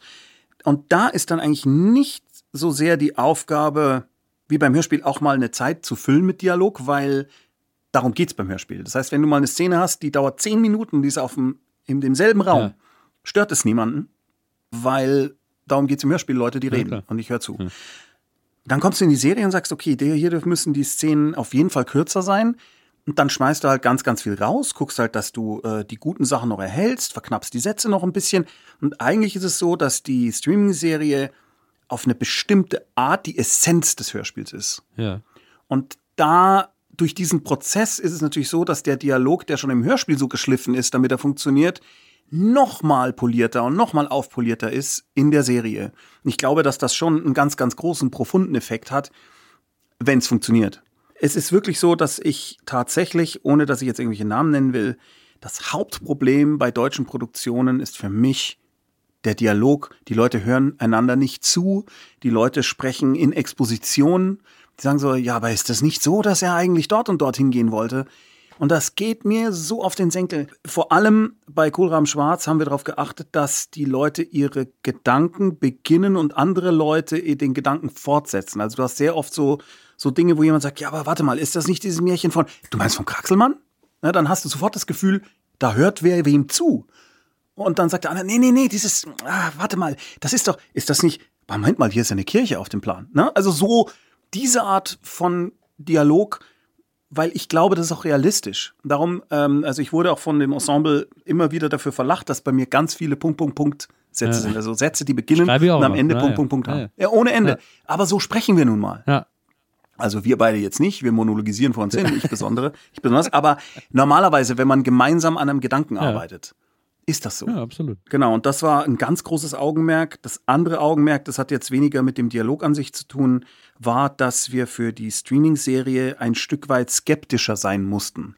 Im Hörspiel ist der Suspension of Disbelief sehr groß. Also du glaubst erstmal ja. irgendwie viel mehr. Nicht alles, aber du glaubst viel ja. mehr. Und in der Serie, wenn du plötzlich Dinge siehst, musst du sie nicht nur so inszenieren, dass sie noch halbwegs glaubwürdig sind für die Protagonisten, sondern auch so, dass die Leute, die da zuschauen, das Gefühl haben, okay, ja, das würde ich jetzt, wenn ich in der Situation wäre, auch glauben oder nicht glauben. Darum gibt es da auch Figuren, die die ganze Zeit über sagen, was ist das für ein Quatsch? Nein, das glaube ich ja. nicht. Nein, nein, nein, das kann nicht sein. Das war sehr, sehr wichtig und das ist in der Streaming-Serie viel extremer und in der Hörspielserie, sage ich mal, ist dieser Suspension of Disbelief viel größer. Was ich auch interessant fand, war, äh, das ist ja Genre, äh, das ist ja äh, eine Genreproduktion. Und äh, auch das ist etwas, was in Deutschland sehr gerne in die Hose geht, wenn deutsche Genre machen, weil die, und das ist, glaube ich, und das ist, glaube ich, so eine Hybris deutscher FilmemacherInnen, äh, zumindest wenn ich dann mal so Genrefilme gesehen habe oder so, wo ich, mhm. wo man so sitzt nach der Hälfte und denkt, so, meine Güte, wieso versuchst du denn jetzt das Rad neu zu erfinden? Mach's doch erstmal, äh, halt doch erstmal die Genre-Regeln ein, sozusagen, bevor du sie brichst. Ähm, weil quasi ganz viele RegisseurInnen sich so bemüßigt fühlen, die Regeln sofort zu brechen, äh, weil sie sagen, na, ich mache das nicht so klischeeig, ich mache das hier nee, ganz anders. Weil sie sie nicht kennen und nicht wertschätzen. Ja, weil sie sie nicht wertschätzen, genau. Und, ja. und das Wichtigste bei Genre ist ja, dass man die, dass man die Genre-Regeln wertschätzt. Man muss ja auch nicht immer 100% einhalten, aber, aber man muss sie eben kennen und, und wertschätzen. Ich glaube, man muss was heißt, man muss. Weißt du, vielleicht gibt es jetzt irgendwo da draußen gerade einen Typen oder ein Mädel, die macht den total geilen Film und bricht alle Regeln und es ist der beste Film aller Zeiten oder es ist äh, der zweite Quentin Tarantino. Nur im Allgemeinen würde ich sagen, es ist wie, keine Ahnung, wie ein Clown mit einem Saxophon im Zirkus. Ich hasse Clowns, nebenbei bemerkt, aber es ist ein tolles Beispiel. Der kann meiner Meinung nach nur dann so tun, dass er nicht spielen kann, wenn er spielen kann. Ja. Und ich glaube, wenn du dich hinstellst äh, als äh, Filmmensch und sagst, ich mache jetzt Genre, aber ich mach's mal ganz anders, ja. ohne dass du weißt, was du da eigentlich anders machst, sondern es ist einfach nur die Ignoranz, weil du das Genre an sich eigentlich gar nicht magst, ja. das ist Kacke. Ja. Und ich verstehe auch nicht, es gibt so viele Bücher in, äh, in Deutschland, die sind eigentlich Fantasy. Die werden aber so nicht genannt, weil das irgendwie so einen komischen Beigeschmack hat für äh, deutsche BuchhändlerInnen oder ja. für das deutsche Publikum, dann sagt man lieber, nee, das ist so ein Arthouse-Buch. Ja. So Kunst. Aber entschuldige, ich meine, wie heißt dieses Ding? Die Wand? Ist das, heißt es ja, so? Ja. Diese Geschichte von dieser Frau, die feststellt, dass sie äh, diese, diese Stadt nicht verlassen kann oder das Dorf. Das ist Fantasy oder Science Fiction sogar. Nein, nein, aber es ist ja Kunst. Ja, das ist ja, das ist ja deutsche Kulturindustrie. Das ist ja so, wie man hier auch nicht, also wenn man hier Comics an Erwachsene verkaufen will, nennt man sie Graphic Novel, obwohl es alles Comics sind. Aber bei, wenn die Deutschen Comic hören, denken die so, Comic ist doch Mickey Mouse. Und dann kannst du vergessen, da den irgendwas, äh, den irgendwas zu zeigen. Genau, es ist immer so dieses, dieses Dünkelhafte. Ich meine, wir unterscheiden äh, äh, zwischen U- und E-Musik. Naja, eben. Als wäre klassische Musik nicht dafür da, dass sie dich unterhält. Ja. Ich glaube, da hätte der Mozart äh, sich, der hätte Tränen gelacht, äh, wenn er nüchtern gewesen wäre. Dann hätte er die Pumpgun rausgeholt. Da hätte der Mozart die Pumpgun rausgeholt. So ist es. So ist genau. es. Und das, was ich meine, dieses, diese, dieses schon äh, zu Genüge tradierte Geschichte, dass der Haydn eine Symphonie mit dem Pauken, Paukenschlag geschrieben hat, damit die Leute in der ersten Reihe wieder aufwachen. Was ist denn daran E-Musik? Entschuldige. Wie geil ist denn das? Ja, das stimmt. Das halte ich einfach für Bullshit. Und das andere ist, dass, also es gibt ja auch genug Tatortfolgen, habe ich mir sagen lassen, die so einen leichten Fantasy-Appeal haben oder irgendwie was machen mit einer, mit einer weiteren äh, Dimension. Also ich meine jetzt nicht äh, die sphärische Dimension, sondern ein, ein Genre, ein Gen- Genre-Zitat. Und das wird dann immer so gefeiert und es wäre so mutig. Und ich denke mir, na ja, also schaue ich mal international, stelle ich fest, dass äh, Produktionen mit einem Sci-Fi oder mit einem Fantastik-Twist sind eigentlich fast mittlerweile eine Bank. Ja. Die sind Standard. Ja. So besonders ist das nicht. Ist halt nur für Deutschland so besonders. Naja. Aber wir waren ja ein Genre-Mix oder sind ja mit Kohlrahm Schwarzen Genre-Mix. Ich meine, wir haben ja den Humor damit drin. Wir haben sehr viel klassischen Krimi eigentlich damit drin Ja. und äh, Procedural und dann eben nur zusätzlich noch diesen fantastischen Twist, der dann wiederum auch, sag ich mal, den konservativeren Zuschauern vielleicht insofern ein bisschen entgegenkommt, weil es Märchen sind, Ja. Was ja auch als Kulturgut gilt. ja, das ist natürlich clever. Aber es ist natürlich auch ähm, das äh, äh, deutsche Märchen, der deutsche Märchen- und Sagenschatz, äh, wie es so schön heißt, die bieten ja auch einiges an, an äh, Genrekost im Grunde genommen, Ja, Wahnsinn. die sich da super für verwursten lässt. Total. Also die Geschichte vom Kraxelmann, was ja in der ersten Folge äh, vorkommt, die ist nicht so bekannt, aber meine Oma hatte mir das noch erzählt. Ja. Und zwar, äh, die wohnte auch in dieser Hochhaussiedlung und die wohnte ganz oben. Ja. Und die hat mir dann immer gesagt, wenn du dich zu weit raus lehnst da, gell, Bur, dann kommt der Kraxelmann und haut die ober. ja? Also da war das so, der Kraxelmann ist also quasi jemand, der so eine lange Stange hat Ja. und die Leute runterschlägt, wenn sie sich zu weit aus dem Fenster Ja, beugen. verstehe. Also so so eine Betrafer, Bestrafergestalt. Und dann gibt's noch die Kraxelmann-Version, es gibt ja bei vielen so Volkssagen verschiedene Versionen, Klar. dass der eben die bösartigen Kinder einsammelt in seiner Kraxe, dann äh, in sein Haus am Moor mitnimmt, wo er sie auffrisst. Ach, Kraxe ist der Korb, den er da hat. Oder so. Ja, der Korb, Ah. das nennt man Kraxe. Also wenn du quasi das Wort Kraxe googelst, findest du so diese Weidenkörbe. Ah, okay. Ich hatte immer gedacht, der heißt ist- Kraxelmann. habe gedacht, wo klettert der denn? Also so wie, diese Ja, Kraxeln. das kann auch sein, dass das wiederum von dem Ding kommt, was meine Oma mir erzählt hat, weil das Kraxeln und das sich weit rausbeugen, wer weiß. Ah, Ja, verstehe. Also ich bin auch noch mit dem Struwwelpeter aufgewachsen und das ist ja Oh, the most evil book, children's book in history. Schlimm. So mit dem, Schlimm. ich weiß aber noch, aber man ist ja als Kind hat das ja auch so ein Faszinosum, also wie er dann da irgendwie so die Daumen, Die Grausamkeit, die ja. Daumen abschneidet äh, Ah. bei dem bei dem Jungen, der immer am Daumen nuckelt. Das fand ich als Kind wahnsinnig eine wahnsinnig beeindruckende Geschichte irgendwie. Also, Äh, äh, Beeindruckend im Sinne von prägend, nicht jetzt unbedingt schön. Ja, im Sinne von, also ich fand sie nicht schön, aber ich fand sie auch nicht schlimm. Ich habe mir einfach gerne diese Bilder angeguckt, weil diese, diese abgeschnittenen Daumen, die sahen so, das hatte sowas, das sah irgendwie komisch aus. Also das ist genauso wie bei, Äh, ja, natürlich. genauso wie bei Max und Moritz, äh, wo die Mhm. dann am Schluss gebacken werden. Ja. Und da, wo ich dann immer gedacht habe, so, ist ja interessant, dass die dann da diese Augen aus so, aus so Keksen haben oder so, wo das dann am Mhm. Schluss so, die, die Enten so aufpicken. Interessant ist ein gutes Wort, weil man als Kind bestimmt Sachen interessant findet. Ja. Äh, ja, ja. Total. Also Struwelpeter fand ich wirklich schlimm, immer schon, auch als Kind schon. Und ich, ich weiß, mit wem habe ich, ah, mit Bernhard Hoeker habe ich da vor kurzem tatsächlich mal drüber gesprochen, weil er sagt, er war dann im Struwelpeter Museum mal eingeladen und die hätten ihm dann erklärt, na ja, das ist ja alles gar nicht so schlimm, sondern das wäre eigentlich sehr fortschrittlich. Und als eines der Beispiele, an das ich mich jetzt noch erinnere, kam die Geschichte von den zwei Kindern, die diesen äh, jungen Schwarzen Ja. verarschen. Ja. Mhm. Ne? Also eine Black Person of Color, äh, ein Junge, äh, ein Junge wird da eben äh, verarscht, obwohl der auch furchtbar rassistisch dargestellt ist, Absolut, gar keine ja. Frage. Aber dann kam das Argument, sie werden ja dafür bestraft am Schluss, dass sie den äh, irgendwie foppen. Okay, wow. Und das wäre ja dann eigentlich positiv. Jein, denn wenn man sich das Ding noch mal kurz ergoogelt oder vergegenwärtigt, ist es so, wie werden sie denn bestraft? Sie werden bestraft, indem sie auch schwarz mit Tinte Die werden so, angemalt ein, werden. die werden so eingetunkt, ne? Ja, das heißt also, das ist ja schon ganz schön schlimm, wenn man schwarz ist. Ne? Jetzt habt ihr, also und ich meine, das funktioniert halt auch wieder hinten und vorne Ja. nicht. Also ich würde jetzt sagen, mit der Fortschrittlichkeit von diesem Herrn Apotheker, der das Ding da damals initiiert hat, ist es jetzt nicht so weit her. Mag sein, man muss das alles äh, äh, innerhalb seiner Zeit beurteilen. Klar. Nur mein Standardsatz dazu ist immer, das war ehrlich gesagt damals auch schon scheiße, es wusste nur keiner. Ja, also ich glaube auch, dass wir den Struwelpeter als Bollwerk gegen Rassismus eher äh, sekundär betrachten Ja. können. Definitiv oder dr äh, drittkundär oder f- irgendwo ganz weit hinten in der Zahlenreihe, die ja unendlich ist, wie wir wissen. Aber sie haben mit dem, mit dem Suppenkasper, haben sie immerhin The Thinner vorweggenommen. Sie haben im Grunde genommen Stephen King vorweggenommen. Oh Gott. Stimmt. Der am Schluss nur noch so ein Strich ist und dann am Ende das letzte Bild ist ein Grab, also ein Grabkreuz Stimmt. und eine Suppenschüssel. Als würden die Eltern dann sagen, und jetzt, wo er tot ist, jetzt schänden wir ihn noch mal richtig und stellen noch mal als Mahnmal die Suppenschüssel auf den, Sein auf sein Grab. aufs Grab. Ja, das ist der Todesgrund, daran ist er gestorben. Wir haben ja damals alle so gesprochen, glaube ich, wie diese Leute in den frühen Tonfilmen. So in dieser Tonart und immer so ein bisschen scharf. Das ist wichtig. Das habe ich mich oft gefragt, ob Menschen früher vielleicht wirklich auch privat so gesprochen haben. Wieso? Also zumindest ist es so, dass in der Anfangszeit des Tonfilms es Leute gab, also Schauspieler gab, die galten als ja, er spricht im Sinne von ja, man versteht ihn, weil die mangelhaft, das mangelhafte Tonequipment Ja.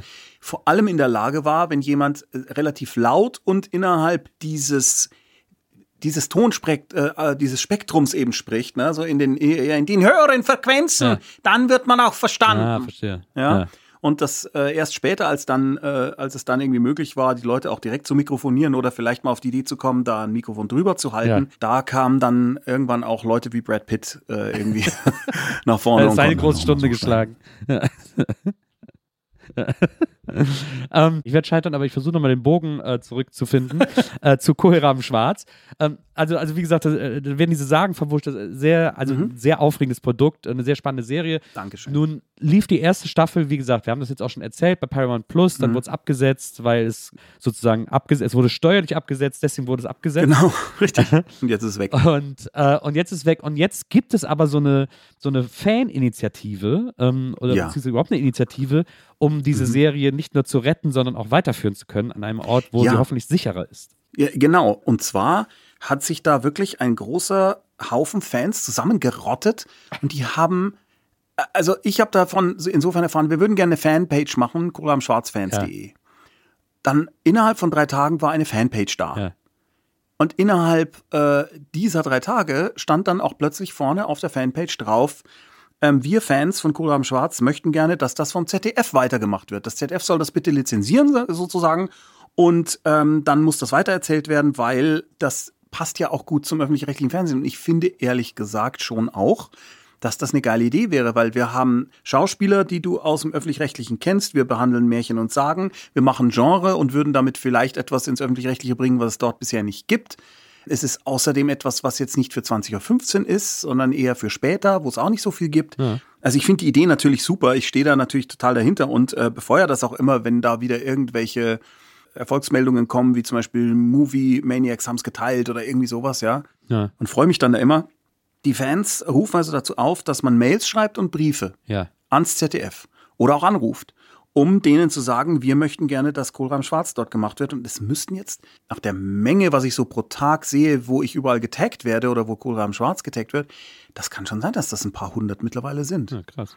Und das ist für das ZDF, glaube ich, für die Zuschauerredaktion bestimmt auf eine Art, mag es vielleicht nervig sein, aber andererseits denke ich mir, das meiste, was die bekommen, ist, wenn irgendjemand sich über Gendern aufregt oder wenn irgendwelche Nazis beleidigt sind, weil in der Sendung mit der Maus zur Schule Prinzen heiraten. Ja. ja. Und wenn die dann zwischendurch mal was Nettes bekommen, vielleicht ist das eigentlich gar nicht so schlecht. Ja. Ich habe auch schon von äh, einem Kollegen beim ZDF gehört, der mir gesagt hat, ja, kannst du mir mal irgendwie was organisieren, dass wir das mal angucken können. Soweit sind wir schon mal. Das ist schon mal sehr gut. Das ist schon mal sehr gut, aber ich glaube auch, dass wenn jetzt so nach diesen zwei hohen Wochen, wo richtig gut, wo das richtig gut lief, Ja. wenn das jetzt im Sand so verläuft und die Leute dann irgendwann aufhören, Briefe zu schreiben und Mails zu schreiben oder sich nicht nochmal neue Leute finden, befürchte ich, wird das nicht ausreichen. Darum freue ich mich natürlich, wenn ich bei dir hier vor deinen tausenden Zuhörenden sagen kann, falls ihr diese Serie sehen wollt, ich glaube, noch gibt es sie sogar bei Amazon für Geld, Ja. aber nicht mehr lang. Ja. Und wenn euch das interess äh, interessant vorkommt, was wir da gerade erzählt haben, dann schreibt doch ans ZDF eine Mail, es kostet vier Sekunden. Und dann schreibt man rein, irgendwie, hab von einer Sendung gehört, äh, die finde ich interessant, leider kann ich sie nicht sehen. Bitte nehmt sie ins Programm auf, dann kann ich sie in der Mediathek anklicken. Ja. Wir, und ich meine, dieser Podcast wird ja vor allem von der ZDF-Entscheiderriege gehört. Deswegen äh, bist du hier Gold richtig. Der ist das. Ja, der ist das. ähm, nee, aber es ist, ich finde das wirklich interessant, weil das, äh, es würde ja extrem Sinn ergeben, das in die Mediathek zu nehmen und das auch so als Mediathekproduktion äh, aufzunehmen. Ähm, Super. Es sieht super aus, es ist fantastisch besetzt, muss man auch dazu sagen. Äh, Michael Kessler in der Hauptrolle, äh, Betty Und ist der nicht großartig? Ja, der macht das total super. Der ist eh, der ist eh viel besser, wenn der ein bisschen dramatischer ist, finde ich. Also so ich finde, also das war bei der Hörspielproduktion schon so geil. Äh, also ich hatte ja die Idee mit ihm zusammen, Mhm. muss man sagen. Wir haben, äh, wir hatten gerade ein anderes Hörspiel produziert, Bilbo und seine Bande, nach der Geschichte von der Augsburger Puppenkiste. Ja. Also ein dezidiertes Kinderprodukt. Ja. Äh, was aber auch wiederum von vielen Erwachsenen gehört wird, weil es halt so saulustig ist. Und dann saßen wir danach zusammen und haben gesagt, was machen wir als nächstes? Ne, dieses Wir müssten mal. Ja. Gespräch, was normalerweise zu nichts führt. Aber da war es eben so, dass er gesagt hat, er würde mal gerne was mit Märchen, Sagen und Fantasy machen, aber er kennt sich da nicht so aus. Und da, glaube ich, kamen wir schon auf die Idee, dass man da so einen Polizeipsychologen nimmt, also jemand, der Opferbetreuung macht, Ja. der aber keinen Bock mehr hat, weil der außerhalb der Polizei ist. Ja. Und wir wollten halt nicht, dass es wieder sowas ist, dass Leute irgendwo in so einem Büro bei der Polizei äh, vor irgendeiner Tafel stehen und dann im Internet googeln und dann, Und dann jemand reinkommt und sagt, ich habe Ja, angerufen. ja, ja. Nee, sondern jemand, der von außen, der außen ist und der auch nicht so leicht da reinkommt und der auch dort nicht wohl gelitten ist, einfach damit der mehr Schwierigkeiten Ja. hat. Und dann, als wir dann auseinandergingen, habe ich mich hingesetzt, habe das mal runtergeschrieben und dann ergab sich ein Gespräch, glaube ich, mit Audible wegen was völlig anderem. Und ich habe denen das aus dem Kopf gepitcht Ja. und dann wollten die das unbedingt haben. Und haben dann so gefragt, wer ist denn noch dabei? Und dann habe ich auch so ehrlich gesagt, ja, also der Jürgen Tonkel äh, bestimmt, weil ich mit dem auch was machen wollte. Ja. Bettina Zimmermann, auch Bettina Lamprecht fände ich auch toll. Oh, finden wir alles super. Und dann haben wir die gefragt und die haben alle zugesagt und dann, und dann war es das. Ja. Völlig irre. Mega gut. So, genauso müssen solche Sachen auch entstehen, glaube ich. Ja, Das ist, also es ist eine Möglichkeit. ja, absolut. Ah, und eine Anekdote dazu fällt mir auch noch ein. Wir haben dann, als das bei Audible dann so erfolgreich war, kamen schon auch andere Produktionsfirmen vor allem, die das lizenzieren wollten. Und ich bin da ja grundsätzlich erstmal offen, dass ich sage, ja, äh, erzählt doch mal. Ja, vielleicht können wir auch eine Co-Produktion machen oder wie auch immer. Klar, äh, macht doch mal auch ein Angebot. Dann haben die ein Angebot gemacht, wo also die, die Option, nennt man das ja, äh, wenn du quasi das reservierst als Produktionsfirma, die war lächerlich gering, also war fast eine Beleidigung, aber na gut, egal äh, vielleicht könnt ihr da noch was drauflegen. Und dann hat man quasi so ernsthaftere Gespräche geführt, wo es dann darum ging, wie setzt man das um. Ja. Und erst waren die, du kennst das vielleicht, Leute sind immer erst total begeistert und äh, loben dich über den Klee Ja. mit dem, was du machst. Ja. Und sobald du dann dezidierter sprichst, kommen dann so Sachen, wo du denkst, Moment, ich dachte, ihr findet's gut. Da kam zum Beispiel, ja, und bei der Besetzung müssen wir eh dann mal gucken. Ja, mh, auch, Ich so, Moment, stopp, Satz. Moment, nochmal zurück. Bitte? Bei der Besetzung müssen wir eh nochmal. Bei der Besetzung müssen wir. Ach, nee. Wie gucken wir, da gucken wir einen Scheiß. Wir Ja. haben noch Michael Kessler. Ja, aber der ist, der ist halt jetzt auch schon älter. Und weißt du, wenn jetzt zum Beispiel so ein Netflix oder so das nimmt, äh, dann ist das vielleicht besser, wenn, wenn die so einen 25-jährigen Protagonisten wollen. Und da war das Gespräch für mich vorbei. Ja, absolut. Aber es ist ja das Nein. ist eine Haltung, die nicht viele haben. Das ist ja schon mal gut, weil viele eben natürlich, es ist ja ein Hauen und Stechen, die ganze Branche, und jeder Ja. versucht irgendwie seine Schäfchen ins Trocknen zu bringen. Und viele lassen sich dann eben auf sowas ein, weil sie sagen, ach komm, besser als wenn es gar nicht gemacht würde. Deswegen ist das ja sehr äh, ja, äh, bewundernswert, Ja, aber- wenn man diese Haltung hat. Ja, du musst es dir leisten können. Also du musst es dir A, jetzt in meinem Fall, weil ich eine Firma habe mit 20 Angestellten, Ja. insofern schon mal leisten können. Musst du es dir aber auch leisten können wollen, weil du sagst, bevor ich etwas mache, was scheiße ist, mache ich es lieber gar nicht. Ja. Und das muss man wollen. Ich kann total verstehen, wenn Leute sagen, ja, äh, ich brauche aber Geld, ich muss ja, von irgendwas leben Ja. und dann die Kompromisse eingehen. Das verstehe ich total. Ja. Ich will das überhaupt nicht verteufeln. Ja. Aber es hilft schon, wenn man sich ein bisschen frei macht davon. Zum Beispiel würde ich niemals sagen, ich bin nur Buchautor, weil dann müsste ich auf alle Kompromisse, die Verlage eingehen, äh, Verlage von mir verlangen, eingehen, weil ich das Geld brauche. Ja. Ich würde immer gucken, kriege ich noch woanders irgendwie Geld her. Zur Not räume ich irgendwo Regale ein. Aber ich werde nicht Kompromisse machen, die ich als schmerzhaft empfinde. lieber mache ich noch irgendeinen anderen Job, als dass ich euch die Gelegenheit gebe, dass ihr mich dadurch, erpresst klingt jetzt hart, weil das tun sie ja nicht aktiv, aber dass ich dadurch erpressbar bin, äh, dass ich Kompromisse bei meiner, bei meinen kreativen Sachen mache. Ja. Das möchte ich auf gar keinen Fall. Und bin auch froh, dass alle unsere Leute in der Firma das auch mitgehen und sagen, nee, wir machen keinen Scheiß. Bevor wir Scheiß machen, machen wir lieber irgendwas anderes äh, und ermöglichen uns trotzdem, dass wir weiterhin coole Sachen machen können. Das, Aber muss man sich leisten. Das, ich finde das auch so interessant. Das sieht bei einem anderen, äh, bei einer anderen Geschichte, bei einem anderen Produkt von dir, da kann man das auch, lässt sich das auch ganz gut nachvollziehen, äh, wenn man sich den Werdegang dessen anguckt. Äh, Nämlich äh, Mara und der Feuerbringer. Ach Gott, ja, eine natürlich. Geschichte, die du geschrieben hast, Ja. äh, die quasi auch sehr auf ähm, äh, germanischen äh, Gottheiten beruht, Mhm. äh, die da irgendwie eine Rolle spielen. Und du hast versucht, das mit so einer Jetzt-Geschichte zu verbinden und das Genau. irgendwie so ähm, aufregend zu machen, für, auch für ein junges Publikum. Hast das Genau. als Buch geschrieben, dann wurde das als Kinofilm gemacht. Der lief so Ja. semi-gut, weil Der lief beschissen im Kino, weil Konstantin sich entschlossen hatte, einfach niemandem zu sagen, dass der Film läuft. Und das ist immer schlecht. wahrscheinlich auch so eine Abschreibe, wahrscheinlich auch so eine Abschreibenummer. Ähm, Ach ja, was weiß ich. Keine Ja, Ahnung, manchmal- was das war. Ich glaube, die fanden, die fanden das halt einfach grundsätzlich nicht gut. Ich glaube aber, die fanden es spannend, dass es eine RTL-Produktion war. Ja. Und die wollten, ich kann mir vorstellen, dass da der Konzern sagt, ey, mit RTL einen Kinofilm, das ist ja ganz Ja, cool. Mhm. Da gab es andere Gründe, Ja. den Film zu machen, aber der Inhalt war nicht der Grund. Okay, also sie konnten nichts mit anfangen sozusagen. Dann Null. war die Promo entsprechend schlecht. Der Film lief dann im Kino, hatte äh, unterperformt, dann auf DVD lief er wieder super. Und. Richtig, ja. äh, Genau. und dann hast du gesagt, dann mache ich da jetzt mal ein ordentliches Hörspiel draus. Und dann habt ihr, dann habt ihr so eine, äh, ein großes, Genau. ausführliches Hörspiel basierend auf dem Film, äh, basierend Genau. auf dem Buch. Äh, Buch und dem Film. Und dem Film. Genau. Also, weil auch die Darsteller aus dem Film. Und das ist, ich finde das so eine lustige, so eine lustige, wabernde ähm, äh, Entwicklung eines Stoffs, der irgendwie so in, Naja. durch alle Medien tanzt und dann da läuft er super und da dann nicht und dann kommt er wieder so super raus. Das finde Ja, ich. im Fernsehen lief er, im Fernsehen lief er ja auch gut. Da war er im Weihnachtsprogramm von RTL. Ja. Da lief er, äh, glaube ich, sogar äh, einmal besser als Huibu und so. Also wirklich super. Ja. Auf DVD lief er toll. Es gibt ihn bei allen Streaming-Servicen. Und das Krasse war eigentlich, das, was war noch der Zwischenschritt? Ich war ja schon sehr frustriert. Ich meine, ich hatte ja wirklich endlich mal die Chance, einen Film zu machen. Und äh, es gab dann schon auch Diskussionen, äh, zum Beispiel die Off-Stimme von Mara, die wollte ich eigentlich gar nicht drin haben. Da hat aber der Verleih darauf bestanden. Das habe ich dann so mehr schlecht als recht irgendwie noch mit reingebaut. Das würde ich bei einem Director's Cut rausschmeißen, aber egal. Auf jeden Fall im Großen und Ganzen war ich ganz zufrieden mit dem, was dann rauskam. Dann war das so ein Flop. Und ich war wirklich zu Tode betrübt. Ja. Also wirklich, ich habe erst gedacht, ich glaube, ich, glaub, ich lasse das weil du einfach. den Es ist Stoff auch sehr so geliebt hast, muss man ehrlich sagen. Total, Ja. immer noch. Ja. Ich kann es nur sagen, das Liebste, was ich jetzt tun würde, wäre alles andere sein lassen und Mara 4 schreiben. Wirklich. Aber ich habe keine Zeit. Ja. So, und dann ist was Interessantes passiert. Und zwar hatte ich einen Gig auf der Roleplay Convention in Köln, die einfach wollten, dass ich da irgendwie auftrete und irgendwas mache. Ich glaube, damals noch wegen Bernd das Brot. Ja. Und dann hatten die gesagt, ja du, wir haben deinen Film gesehen. Da dachte ich, ach, ihr wart das. und dann hieß es, ja, also erstens mal, wir würden dir gerne einen Preis verleihen für den besten Fantasy-Film seit der unendlichen Geschichte. Ich, äh, Okay, wow. Zweitens, könnten wir den zeigen? Ja. Ich gemeint, wie zeigen? Naja, wussten sie auch nicht so richtig. Also sie sind halt in der Kölnmesse in diesem riesigen Ding und sie würden gerne den Film zeigen.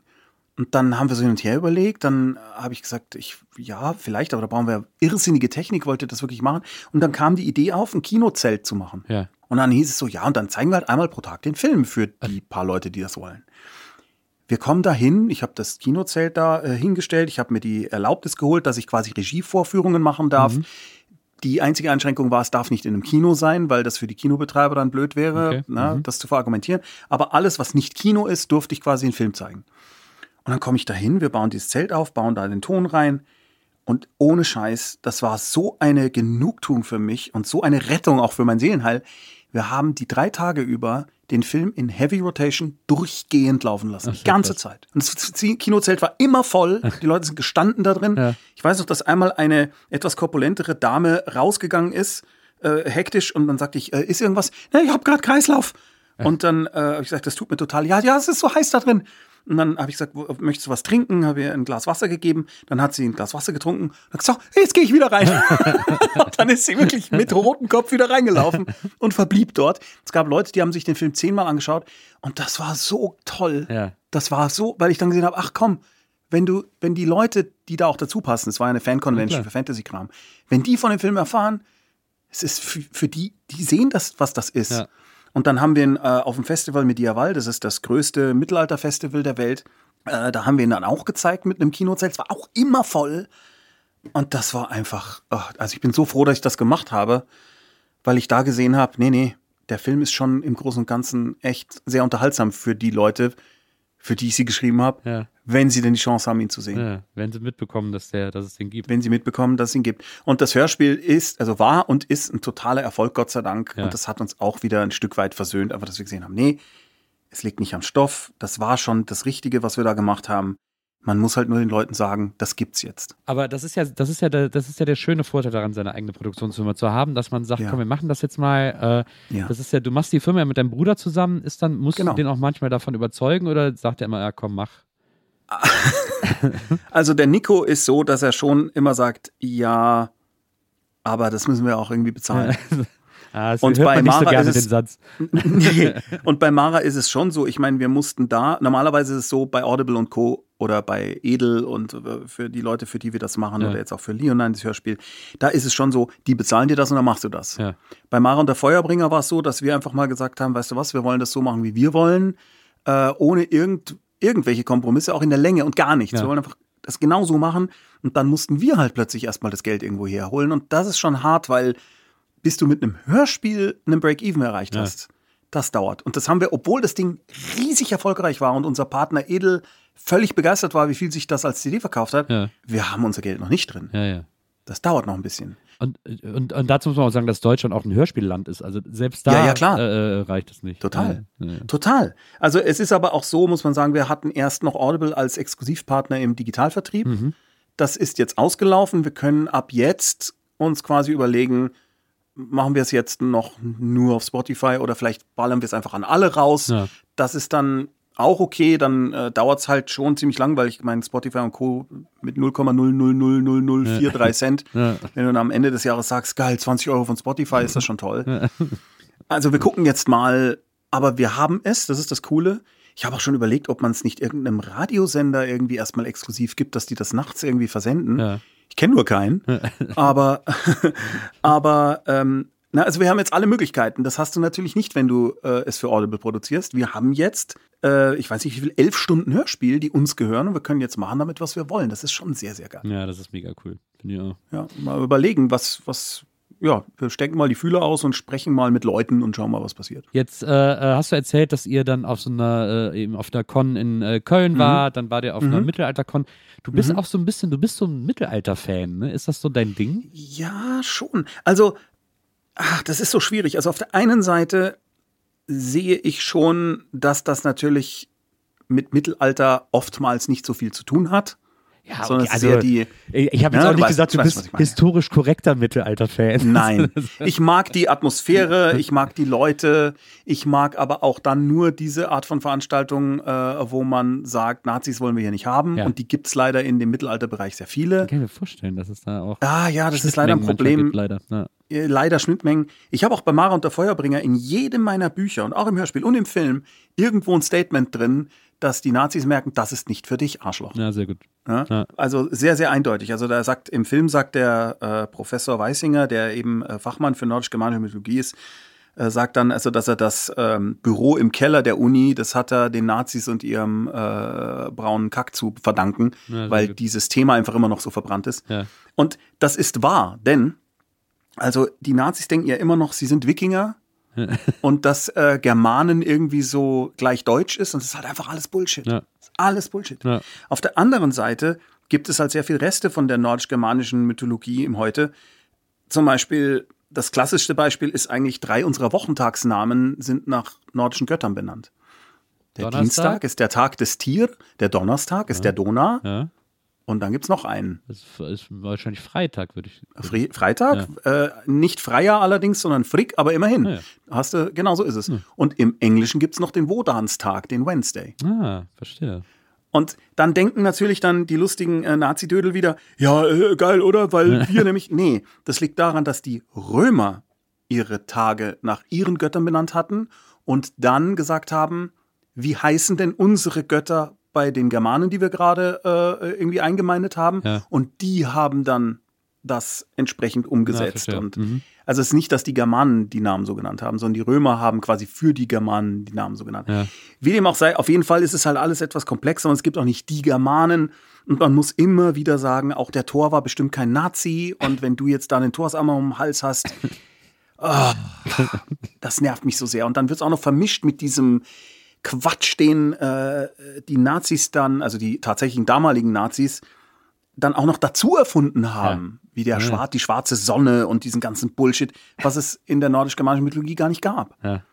Gott, wie es mich aufregt. Man merkt es vielleicht ein bisschen. Ich habe meine liebste Geschichte dazu ist immer, dass, dass äh, Forscher vor Jahren mal so einen äh, Tisch von Germanen gefunden haben, äh, so bei so einer Ausgrabung und dann war da, waren da so Runen eingeritzt auf die Tischplatte und dann äh, konnten sie die nicht entziffern, weil das äh, Mhm. so, das war sehr kompliziert, das äh, zu lesen und das mit diesen ganzen Mhm. Schriften abzugleichen. Und dann wurde, glaube ich, um die fünf bis zehn Jahre geforscht und verschiedene Germanen-Experten haben sich getroffen und haben gerätselt, Mhm. was könnte da eingeritzt sein. Und am Schluss haben sie herausgefunden, da war eingeritzt Tisch.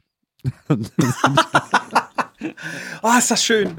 Ja. es gibt so eine ähnliche, es gibt mehrere äh, Geschichten dieser Art, unter anderem auch sowas wie, man hat dann irgendwann rausgefunden, dass da einfach nur stand, Eloiveni ist der Name, Eloiveni ritzte diese Runen. Ja, ja genau. Das ist okay, weil schon das Ritzen der Runen an sich so geil ist. Und es gibt äh, irgendwie, ich glaube, es ist die Nollendorfer Fibel oder so, ich weiß, ich bringe die Sachen immer so durcheinander. Äh, oder eine Gürtelschnalle oder sowas. Und da gibt es, glaube ich, 15 Interpretationen, was da draufstehen könnte. Ja. Weil die Runen halt ja keine, keine allgemeingültige Schrift waren, weil du sie von vorn nach hinten schreiben konntest oder übereinander oder im Kreis. Und dann können ja die Runen, die einzelnen Buchstaben sozusagen, haben eine Bedeutung, Ja. wie so ein Hieroglyph, Ja. aber auch eine Buchstabenbedeutung. Ja. Jetzt kannst du dir immer überlegen, ist es denn jetzt Buchstabe oder das oder beides? Heißt, und also, ja, So viel zur Überlegenheit des germanischen Volkes. des germanischen Volkes. Ja, ist äh, ja, Ja. nicht so weit her oft. Und wenn man feststellt, wer sich da irgendwie als, äh, äh, als Schrumpfgermane heute hinstellt, dann stellt man fest, da kann es mit der Überlegenheit erst recht nicht weit sein. Das stimmt. Ja, das stimmt. Ach ja, das, äh, aber da kann ich äh, stundenlang drüber äh, rumschimpfen. Aber auf jeden Fall, ja, Mittelaltermärkte mag ich, wenn sie toll sind, wenn da nette Leute sind. Und ich mag das auch, wenn dann so diese, die, die Fantastik quasi neben den sogenannten A-Päpsten, also den äh, äh, Authentizitätspäpsten, wenn das beides so da dort ist und du halt manche Leute hast, die wirklich versuchen, ihre äh, Brettchen selber zu weben und alles selber zu machen und andere Leute halt hast, die halt als Elf rumlaufen. Und das finde ich genauso geil. Ja. Das mag ich einfach. Ich war mal vor äh, vielen Jahren mit Freunden, also es ist über 20 Jahre her oder so, bin ich mit Freunden aus Versehen in so einer Art Mittelalter oder wahrscheinlich was eher so äh, Römer- oder Germanencamp gelandet, die so, äh, die sich so privat getroffen haben, so ein Camp vor so einem Schloss gemacht haben. Man konnte da aber auch als Außenstehender hin und konnte dann da äh, in einen Badezuber und da baden. So. Und dann haben, fanden wir das mega witzig und haben das so gemacht. Und haben uns da alle reingesetzt und haben wir immer so Getränke bestellt und haben wir immer gesagt, man reiche mir den Met und fanden es mega Natürlich. witzig. Und die fanden es aber mega unwitzig, weil das irgendwie. Richtig. Wir waren nicht in der richtigen Epoche mit unseren Sprüchen. So. Das war aber sehr skurril. Ah, okay, das ist natürlich dann, ja, aber dann hast du, äh, dann hast du einen Zuber, äh, also ein, ein, einen Zuberbetreiber, der ein A-Papst war. Ja, das war auch. Ich habe mal eine Zuber-Lesung gemacht auf einem Mittelaltermarkt. Das war Ja. cool. Ja. Dann saß ich also in einem Zuber und alle Zuhörer saßen auch in Zubern. Ja. Äh, und äh, ich hatte also dann wirklich da so eine Fackel, damit ich was lesen konnte.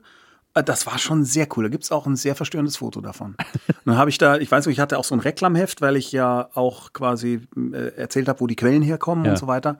Und das war danach dann so feucht. Äh, Reklamhefte sind ja eh nicht so stabil. Das ist dann komplett aus dem Leim gegangen, Ja. wie es Reklamhefte so an sich haben.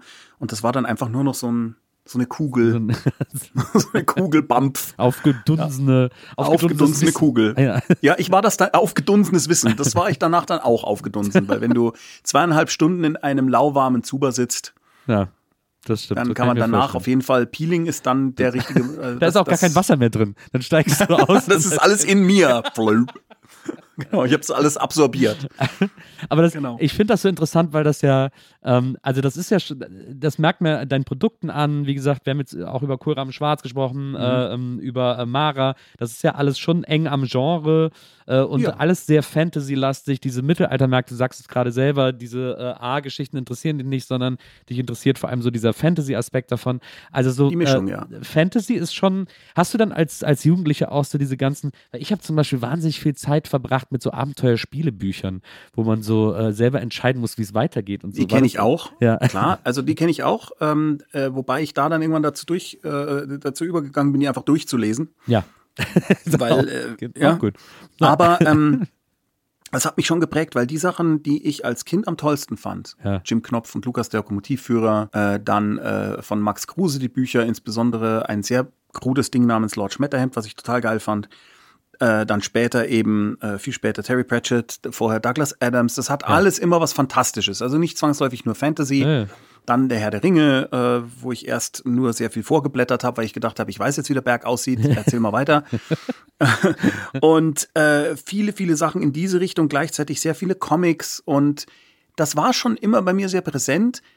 Komischerweise ist es so, wenn ich heute was schreibe, habe ich diese Genre-Richtung vorher nicht so im Kopf, sondern es ist eigentlich eher, ich habe eine Geschichte im Kopf, wie zum Beispiel ein 14-jähriger Junge erbt eine Geisterbahn, alle Geister sind echt. Ja. Und er muss sich jetzt um sie kümmern, drum ist er der Ghost-Sitter. Äh, das ist die Idee. Jetzt ist die halt, hat die halt einen hohen Fantastikanteil, Ja. aber ja, dann ist das halt so. Ja, aber Ne- so, ja. ich glaube, so funktioniert das ja auch nicht, dass du dir quasi vornimmst, Genre zu schreiben. Also, weil dann, Nee. dann schreibst du halt John Sinclair irgendwie, wenn du es dir so fest vornimmst. Äh, und auch Genau. nichts gegen John Sinclair, ne? Aber so, Nein, um halt, Gottes Willen, ist aber ich weiß, was du meinst. Äh, Service Ja, ja. schreiben. Äh, und, Ja. und wenn du so, äh, wenn du kreativ schreibst, dann da hast du diese Summe all dieser Einflüsse in dir und dann guckt man mal, was Genau. rauskommt, sozusagen. Genau, insofern ist Kohlraben schwarz eigentlich äh, ist ganz gut, dass das jetzt so äh, spät erst kam Mhm. in meinem Övre, weil es wirklich alles vereint, nämlich äh, Comedy und Fantastik, aber gleichzeitig auch Ernstnehmen von Quellen, Erwachsenheit Ja. quasi, ja. ein bisschen erwachsener, genau, wobei ich ja immer bei meinen Sachen gucke, also Kohlraben schwarz ist eigentlich eine Ausnahme, weil es ist ab 16, Mhm. sage ich jetzt mal ungefähr. Normalerweise ist für mich die Königsdisziplin Family Entertainment, weil ich nichts geiler finde, als wenn die gesamte Familie da sitzt und sich was angucken kann und alle haben da irgendwie auf ihre Art Spaß.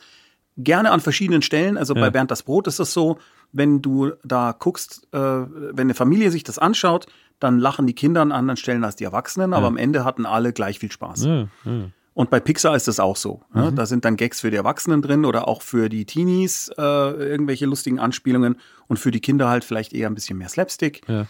Und im Endeffekt hatten alle irre viel Spaß mit dem Ding, nur an den verschiedenen Stellen. Das finde ich richtig geil. Aber das ist, also das ist aber schon ein Ziel, das du erreichen willst. Weil ich hatte mal ein Interview Ja. gesehen, wo du gesagt hast, ich kann nichts dafür, wenn ich mich hinsetze und schreibe, dann wird es einfach immer Family Entertainment. Es wird immer Family, also Kohlrahm Schwarz ist wirklich eine Ausnahme, Ja. aber es wird immer Family Entertainment, weil das einfach etwas ist, was mir so Freude bereitet. Mhm. Und bei dieser Hörspielserie Ghost Sitter, die ist also, würde ich mal sagen, zur Zeit, außer jetzt Bernd das Brot, ich, wird das ja ein Dauerbrenner, aber Ghost Sitter bei Audible ist das erfolgreichste Ding, was wir zurzeit machen. Also das hat Millionen von Hörern. Und äh, da ist es wirklich so, da wissen wir es, weil wir ja durch Social Media das einfach mitbekommen, das hat bei ganz vielen Leuten diesen Effekt, es ist eine neue Folge da, die Familie setzt sich abends hin, machen das irgendwie auf laut über die Stereoanlage und hören das zusammen. Ja cool. Das ist so geil. Und ich weiß nicht, warum das in mir so ein Drang ist, aber das finde ich einfach so toll. Vielleicht, weil das bei uns bei der Familie damals mit der Augsburger Puppenkiste oder bei der Muppet Show auch so war. Ah, die dass Muppet wir da Show. zusammensaßen und das toll fanden. Ah, die Muppets. Ich liebe alles in den Muppets vorkommen. Ich bin Total. so ein Muppets-Fan. Alles daran ist gut. Alles daran ist gut. Ja. Selbst die schlechten Sachen mit den Muppets sind noch besser als andere Sachen ohne Muppets. Genau. Na, Weil. Muppets drin sind. Genau, finde ich auch. Wo wir schon bei Muppets sind, da müssen wir natürlich auch noch drüber reden. Äh, du Ja. als äh, Co-Erfinder von äh, Bernd das Brot, Mhm, genau. ähm, den du äh, mit deinem Kollegen zusammen erfunden hast, da, Mhm. damit hast du ja auch, also damit stehst du ja, es gibt quasi in Deutschland ja nicht viel an, äh, an Puppen oder an äh, äh, Muppets-ähnlichen Puppen, äh, die irgendwie populär sind, äh, die irgendwie ein bisschen größer geworden sind. Also gab es immer mal wieder. Ne? Es gab früher den Dr. Hase Cäsar. Genau, Hallo bei Spaß am Spencer, Dienstag. Hallo Spencer gab es. Dann gab es. Siebenstein. Ähm, Siebenstein, stimmt, ja. Und ich meine, die Sesamstraße ist ja auch eine deutsche Produktion äh, mit Lizenz äh, Ja. der, der Originale, aber Das immerhin stimmt, ja. sind auch deutsche Stimmt. Ha- von. Bödefeld. Ja. Genau. Und äh, wird auch von Deutschen gespielt. Und äh, dann gab es früher noch Michael Katzengreis, das ist aber schon sehr alt, aber war auch ein äh, großer Erfolg. Und diverse andere Sachen, aber jetzt heute. Achso, Wuselgusel gibt es, glaube ich, noch. Weiß ich, wie bekannt das tatsächlich ist. Aber Bernd Ja. ist schon ganz weit vorne, muss Ja. man sagen. Also der, ich glaube, 90 Prozent der Deutschen kennen laut der letzten Untersuchung Bernd das Brot. Und von diesen 90 Prozent finden ihn nur 2 Prozent blöd. Ja, das ist ja total krass. Also ich meine, so Das eine irre. Figur zu erschaffen. Es gibt Statuen von Bernd das Brot irgendwie äh, in Erfurt und so. Äh, Ja, ja, und, ist irre. Es Und ist jeder liebt sie. Und das Geile an dieser Figur ist ja auch, dass die, äh, also klar ist die im Kinderprogramm lustig, du hast auch mal gesagt, äh, Bernd verkörpert das Recht auf schlechte Laune, das, Mhm. Ja, das das sozusagen. hat ein Journalist mal geschrieben und ich fand den Satz wirklich perfekt. Ja, Weil genau. genau das ist es eigentlich. Kennst du noch die Sanostol-Werbung von früher? Klar. So ein Kind. Sanostol. Genau, da geht so ein Kind so äh, traurig die Straße entlang und geht so durch die Pfützen und es regnet und dann wird's gedopt mit diesem komischen Saft und dann ist es wieder fröhlich. Ja. Und ich habe mir immer gedacht, was ist denn jetzt da falsch daran, dass das Kind mal hier melancholisch, also da, das ist doch, das muss doch auch irgendwie erlaubt sein. Muss man die denn immer, müssen die denn immer zusammen mit den lustigen kleinen rosa Häschen durch die Büsche hüpfen und hey ho sagen? Das Ja. kann doch auch okay sein, wenn das mal nicht so ist. Das stimmt. Und äh, ja, Norman Köster, also mit dem ich das zusammen erfunden habe, äh, der ist die lebende Verkörperung von Bernd das Brot. Also er ist das Vorbild sozusagen Ja.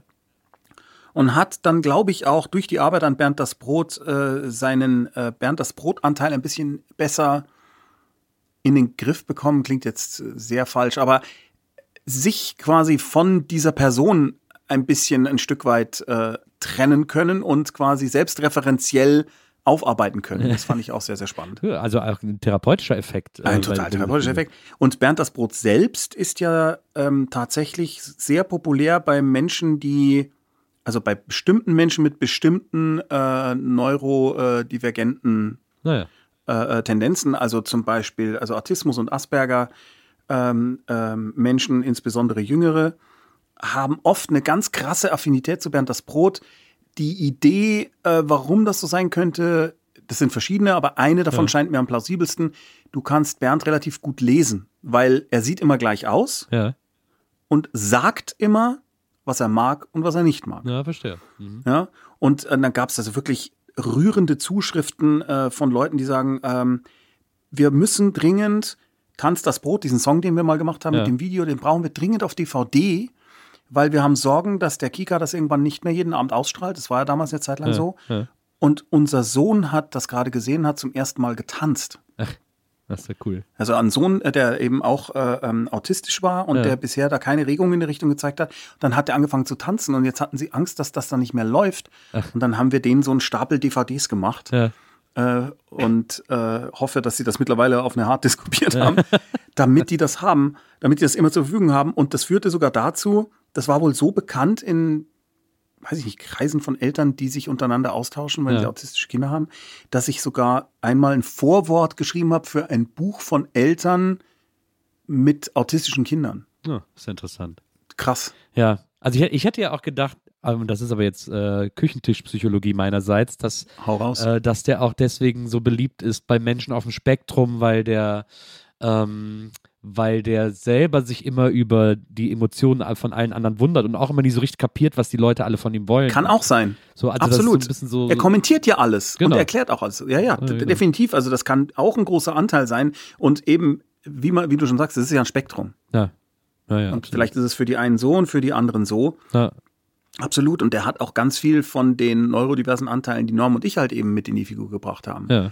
Ne, also, äh, dass er eben Menschenaufläufe nicht so mag oder dass er auf Dinge manchmal keine Lust hat oder dass er eben äh, äh, auch Dinge äh, kommentiert aus einer dritten, aus so einer aus so einer äh, per, äh, Persona, die jetzt irgendwie irgendwo oben im Raum schwebt oder mit einer Kamera gerade reinguckt ja. und dann in die Metaebene geht. Ne, was ja auch so äh, typisch ist, dass man das Gefühl hat, um mich rum gerade passiert ein, passiert seltsame Dinge. Ist das hier ein Film? Ja. Ne? Das sind alles so, so Anteile, die ähm, da mit reinspielen. Und dann ist es halt auch so, jeder Mensch auf der Welt findet mal irgendwann was scheiße. Ja. Und dann kannst du dich wunderbar mit Bernd äh, äh, irgendwie äh, fraternisieren, denn er findet alles scheiße. Ist es denn, äh, also eine, ich hoffe, sie wird nicht als ketzerisch empfunden, aber eine Frage, die ich mir wirklich hm. über Bernd schon immer gestellt habe und jetzt endlich fragen kann, ist, äh, ist in Bernd auch ein bisschen Marvin? Weil äh, du hast gerade eben, du hast ja gerade eben auch ja. Douglas Adams als, als äh, Influence ja. erwähnt. Gar äh, keine Frage. Das ist völlig klar. In Bernd ist, sind mehrere. Also Marvin ist drin. Ja. Der, äh, also kurz Paranoid Android der depressive aus, Roboter aus Per Anhalter durch die Galaxis. Ja. Genau, der, nachdem er mehrere Millionen Jahre in einem Parkhaus vergessen wurde und man ihn fragt, wie geht's, sagt er, I'm depressed. Nicht super. Und ähm, dann aber auch IA oder Eeyore aus ah, Winnie ja. the Pooh. Ja. Der Stimmt. war da auch drin. Stimmt. Und ehrlich gesagt, alle missmutigen Sidekicks seit Anbeginn der Zeit, es gibt in, gerade in Cartoons oder so, gibt es immer diese Figur, die die Möglichkeit hat, quasi äh, das, was gerade passiert, zu kommentieren, indem sie einen Schritt zurück macht und sagt, was machen wir eigentlich hier gerade für eine und Scheiße. Es ist immer die lustigste Figur. Es ist immer der Lacher. Immer. Ja. Und also das heißt, wir sind da schon in einer sehr großen Tradition und ich würde da nie auf die Idee kommen zu sagen, wir haben das erfunden, das haben wir nicht, sondern da gab es, also gerade im Fall von Marvin, auch Leute, die noch viel geiler waren, als wir es jemals sein könnten, ja. aber die sind alle Vorbild. Ja. All diese, dieser typische Character-Trope, diese Art von Figur, die du gerade in der Comedy einfach dringend brauchst. Ja. Klar, natürlich jetzt ist es so, also Bernd das Brot, ähm, mhm. erfunden für den Kinderkanal, äh, zusammen mhm. mit, den, mit den anderen, mit seinen Freunden, mhm. äh, erleben sie Abenteuer. Es ist ein, es ist ein Muppet, es ist ein deutscher Muppet, mhm. ähm, es ist irgendwie äh, eben Kinderprogramm und so weiter und so fort. Jetzt gab es eine, eine sehr große Zeit, ich glaube, das ist nicht mehr so, aber es gab eine sehr große Zeit, in der äh, der Kika gesagt hat, okay, unser Programm geht bis 20 Uhr und ab dann mhm. schalten wir aus und dann ja. geht es am nächsten Morgen um 8 Uhr weiter. Und genau. äh, dann haben sie manchmal an manchen Orten, in manchen Kabelnetzen, glaube ich, dann einfach auf andere Sender geschaltet mhm. und in manchen nicht. Und dann brauchten sie irgendwas, was läuft, weil es genau. einfach kein Testbild mehr gibt heutzutage. Genau, also anstatt einem Testbild wollten sie halt irgendwas Bewegtes haben. Genau. Und da gab es so eine Art äh, sehr langen, weirden Bernd das Brot Loop, der so ja. nachts durchlief. Und Irres der Ding eintausendprozentig für Menschen gemacht wurde, die nachts irgendwie besoffen oder bekifft oder sonst was vom Fernseher saßen und, äh, und seppen und plötzlich denken, oh, was ist denn hier los? Du kannst mir nicht erzählen, dass dieser Loop für Kinder gemacht worden ist. Das, Nein. Das brennt Nein. mir unter den Nägeln, diese Frage. Also, die Idee hatte der damalige Chefredakteur der Unterhaltung, der Wolfgang Lünenschloss. Der hat gesagt, sag mal, warum soll denn da nur ein buntes Bild sein und da steht hier, der Kika sendet nicht? Ja wenn wir ein animiertes Bild senden können, während wir nicht senden, können wir ja auch Bernd das Brot senden, wenn ja. wir nicht senden. Ja. Stimmt. Und das erste, was dann gemacht wurde, war, dass man einfach mal gesagt hat, komm, wir hängen ein paar abgefahrene Sachen hintereinander und gucken mal. Ja. Innerhalb kürzester Zeit war das der absolute Renner durchaus auch bei Kindern, die nicht schlafen konnten oder wollten, oder bei Erwachsenen, die äh, nicht schlafen können oder wollen, bei Taxifahrern, die nachts irgendwie gesagt haben, ich gucke das die ganze Zeit, und natürlich auch bei Heimkehrern mit oder ohne äh, Substanzen in der Birne. Ja. Gar keine Frage. Aber eben auch bei äh, irgendwelchen Partygängern, die sich vorgeglüht haben äh, mit Bernd das Brot. Ja. Oder Leute, die nach Hause kamen und sich dann richtig prall geraucht haben. Das gibt's auch. Und da war dann die Idee, dass man gesagt hat, ja, okay, dann pass auf, dann drehen wir da mal was dafür. Wir drehen was dafür. Und zwar machen wir das so, der Band ist einfach nur vor weiß und kann nicht raus. Ja. Und hat die Hoffnung, wenn die Leute abschalten, hört es auf, das Elend. Ja. Und da kam man dann immer so nah an die Kamera und hat gesagt, schaltet ab, ja. schaltet ab, ab, ab, ab, ab. Und das war halt so abgefahren, dass du da in dieses seltsame Aquarium reinguckst und dich dann dieser Bernd mit den riesigen Augen anglotzt und dir sagt, bitte schalt weg, ja. schalt ab, ja. Und das hat dann so eine Eigendynamik bekommen, das war so krass erfolgreich und wir bekamen den Grimme-Preis und was weiß ich was alles. Und Journalisten haben angefangen, Bernd zu gucken und Bernd zu lieben und Sachen in ihn rein zu interpretieren, die wir da nie reingeschrieben haben. ich erinnere mich noch, dass irgendjemand geschrieben hat, er, er hat oder sie, ich liebe das Dylleneske an Bernd das Brot. Oh, Dyllenesk? Also Bernd ist alles, aber doch ja. nicht Dyllenesk. Naja, so vielleicht so eine das? gewisse Grimmigkeit auf die Welt, die hat er, glaube ich, mit Bob Dylan gemeint. Ja, okay, gut.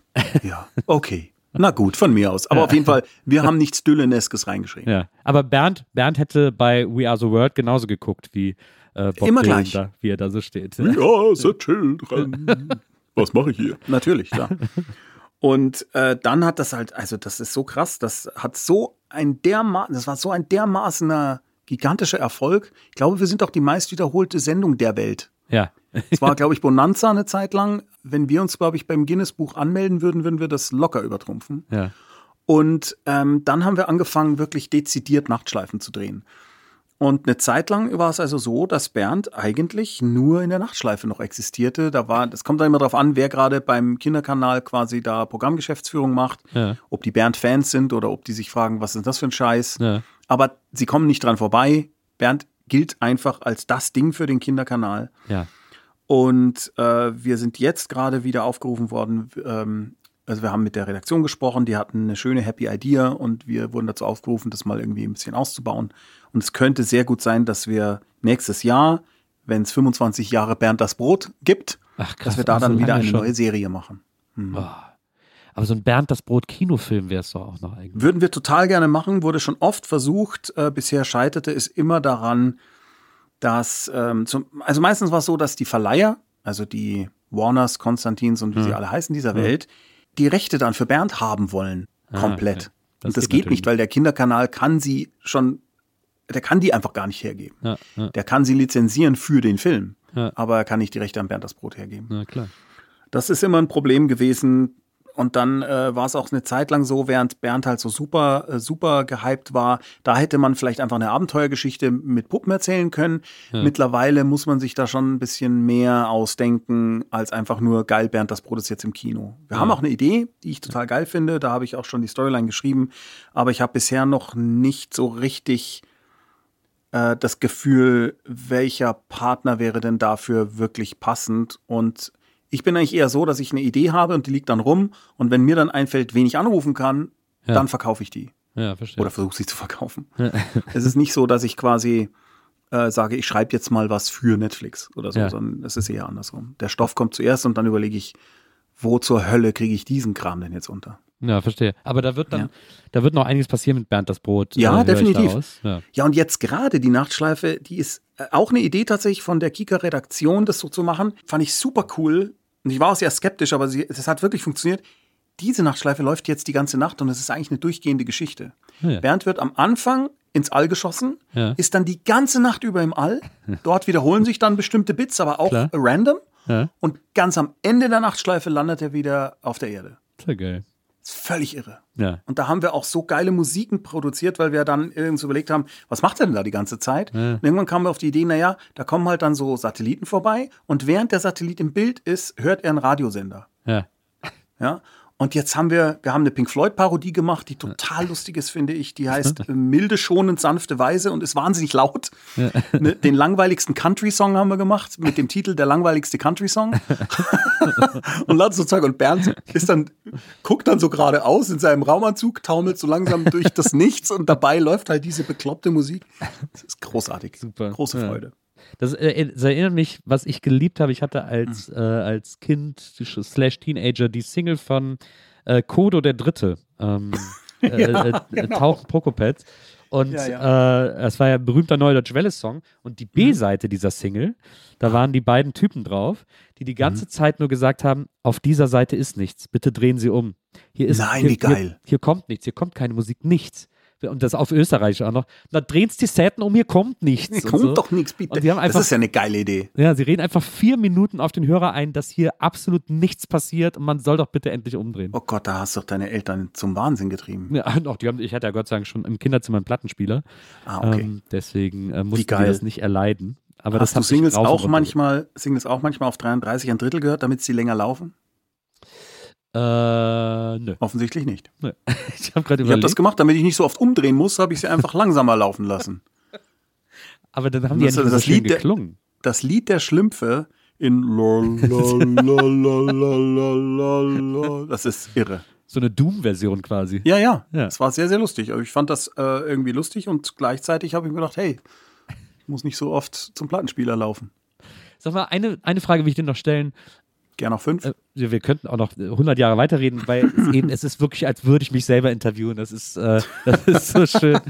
ähm, aber, ähm, weil du hast es gerade eben kurz, äh, kurz angeschnitten, kurz so en passant Ja. erwähnt, dass du, ähm, bevor alles so richtig losging, du im Vergnügungspark gearbeitet hast. Und äh, ich habe hier in meinen Infos stehen, dass du tatsächlich mal äh, im, in Walt Disney World gearbeitet hast, in Ja. Florida, in Orlando. Was hast Und du da gemacht?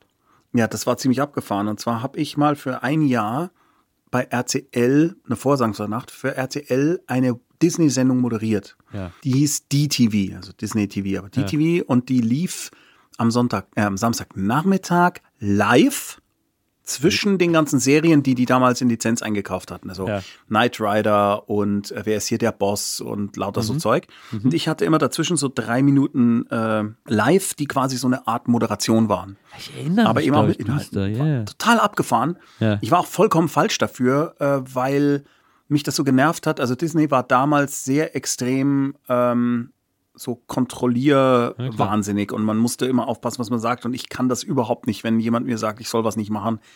War ganz schwierig.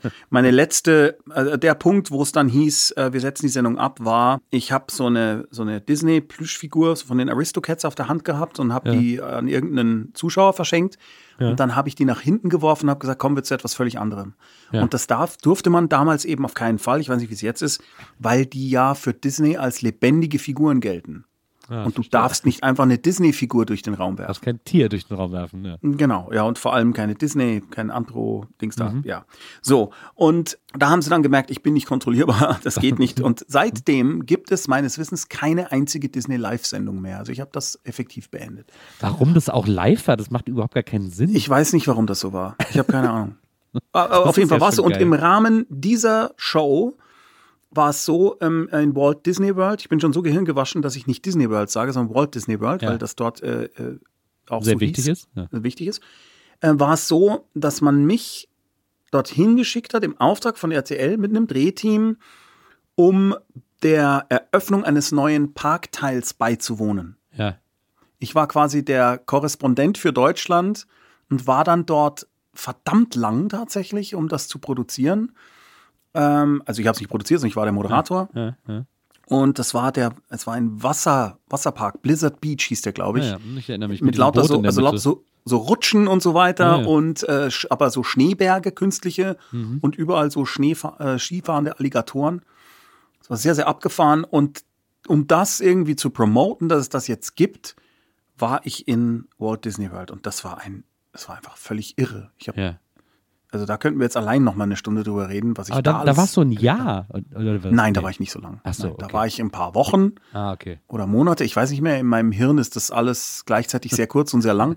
Ja, klar. Ähm, und es reichte aber auf jeden Fall, um sehr viel von diesem Park mitzubekommen und auch von den Behind the Scenes sehr viel mitzubekommen und von diesen Gängen, die es da gibt, ja. äh, dass du überall jederzeit rauspoppen kannst und so. Das ist schon Wahnsinn. Ja, ist krass, Ich war so oder? beeindruckt von dieser Professionalität. Gehst du gerne in Vergnügungsparks, in Freizeitparks? In gute, ja. ja.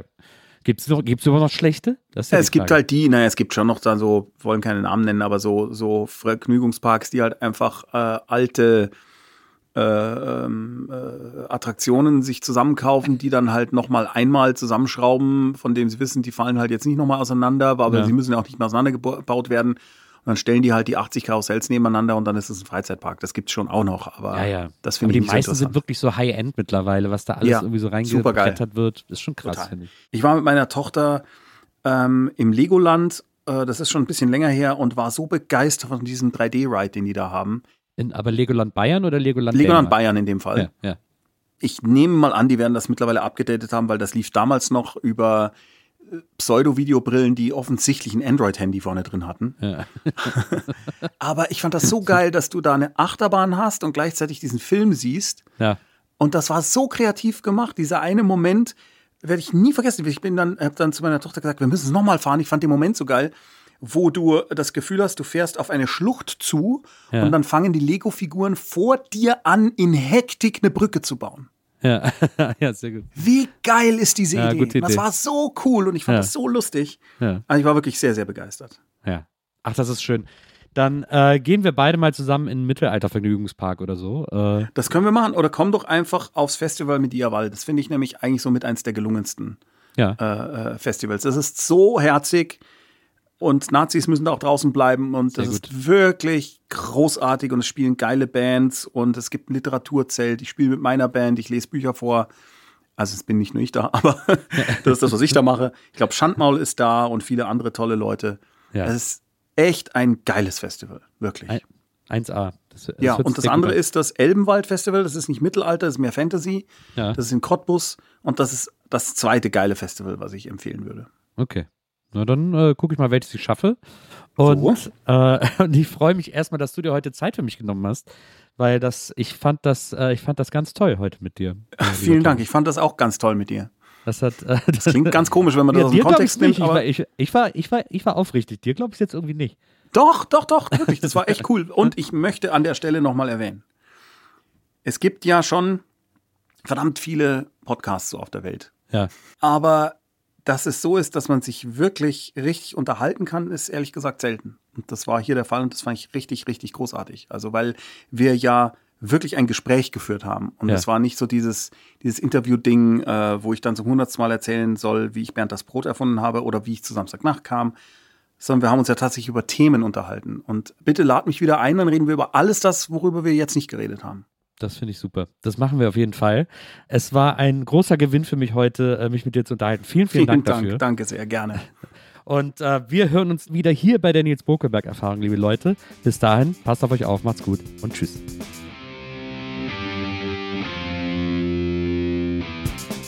Die Nils Bokelberg Erfahrung. Von und mit Nils Bokelberg. Eine Produktion von Pool Artists.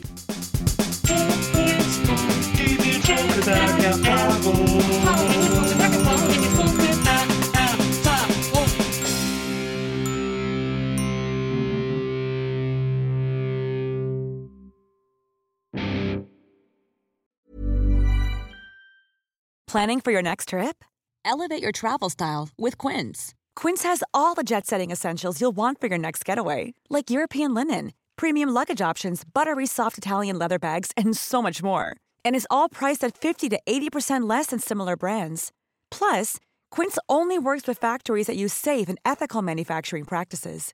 Pack your bags with high-quality essentials you'll be wearing for vacations to come with Quince. Go to quince.com slash pack for free shipping and 365-day returns.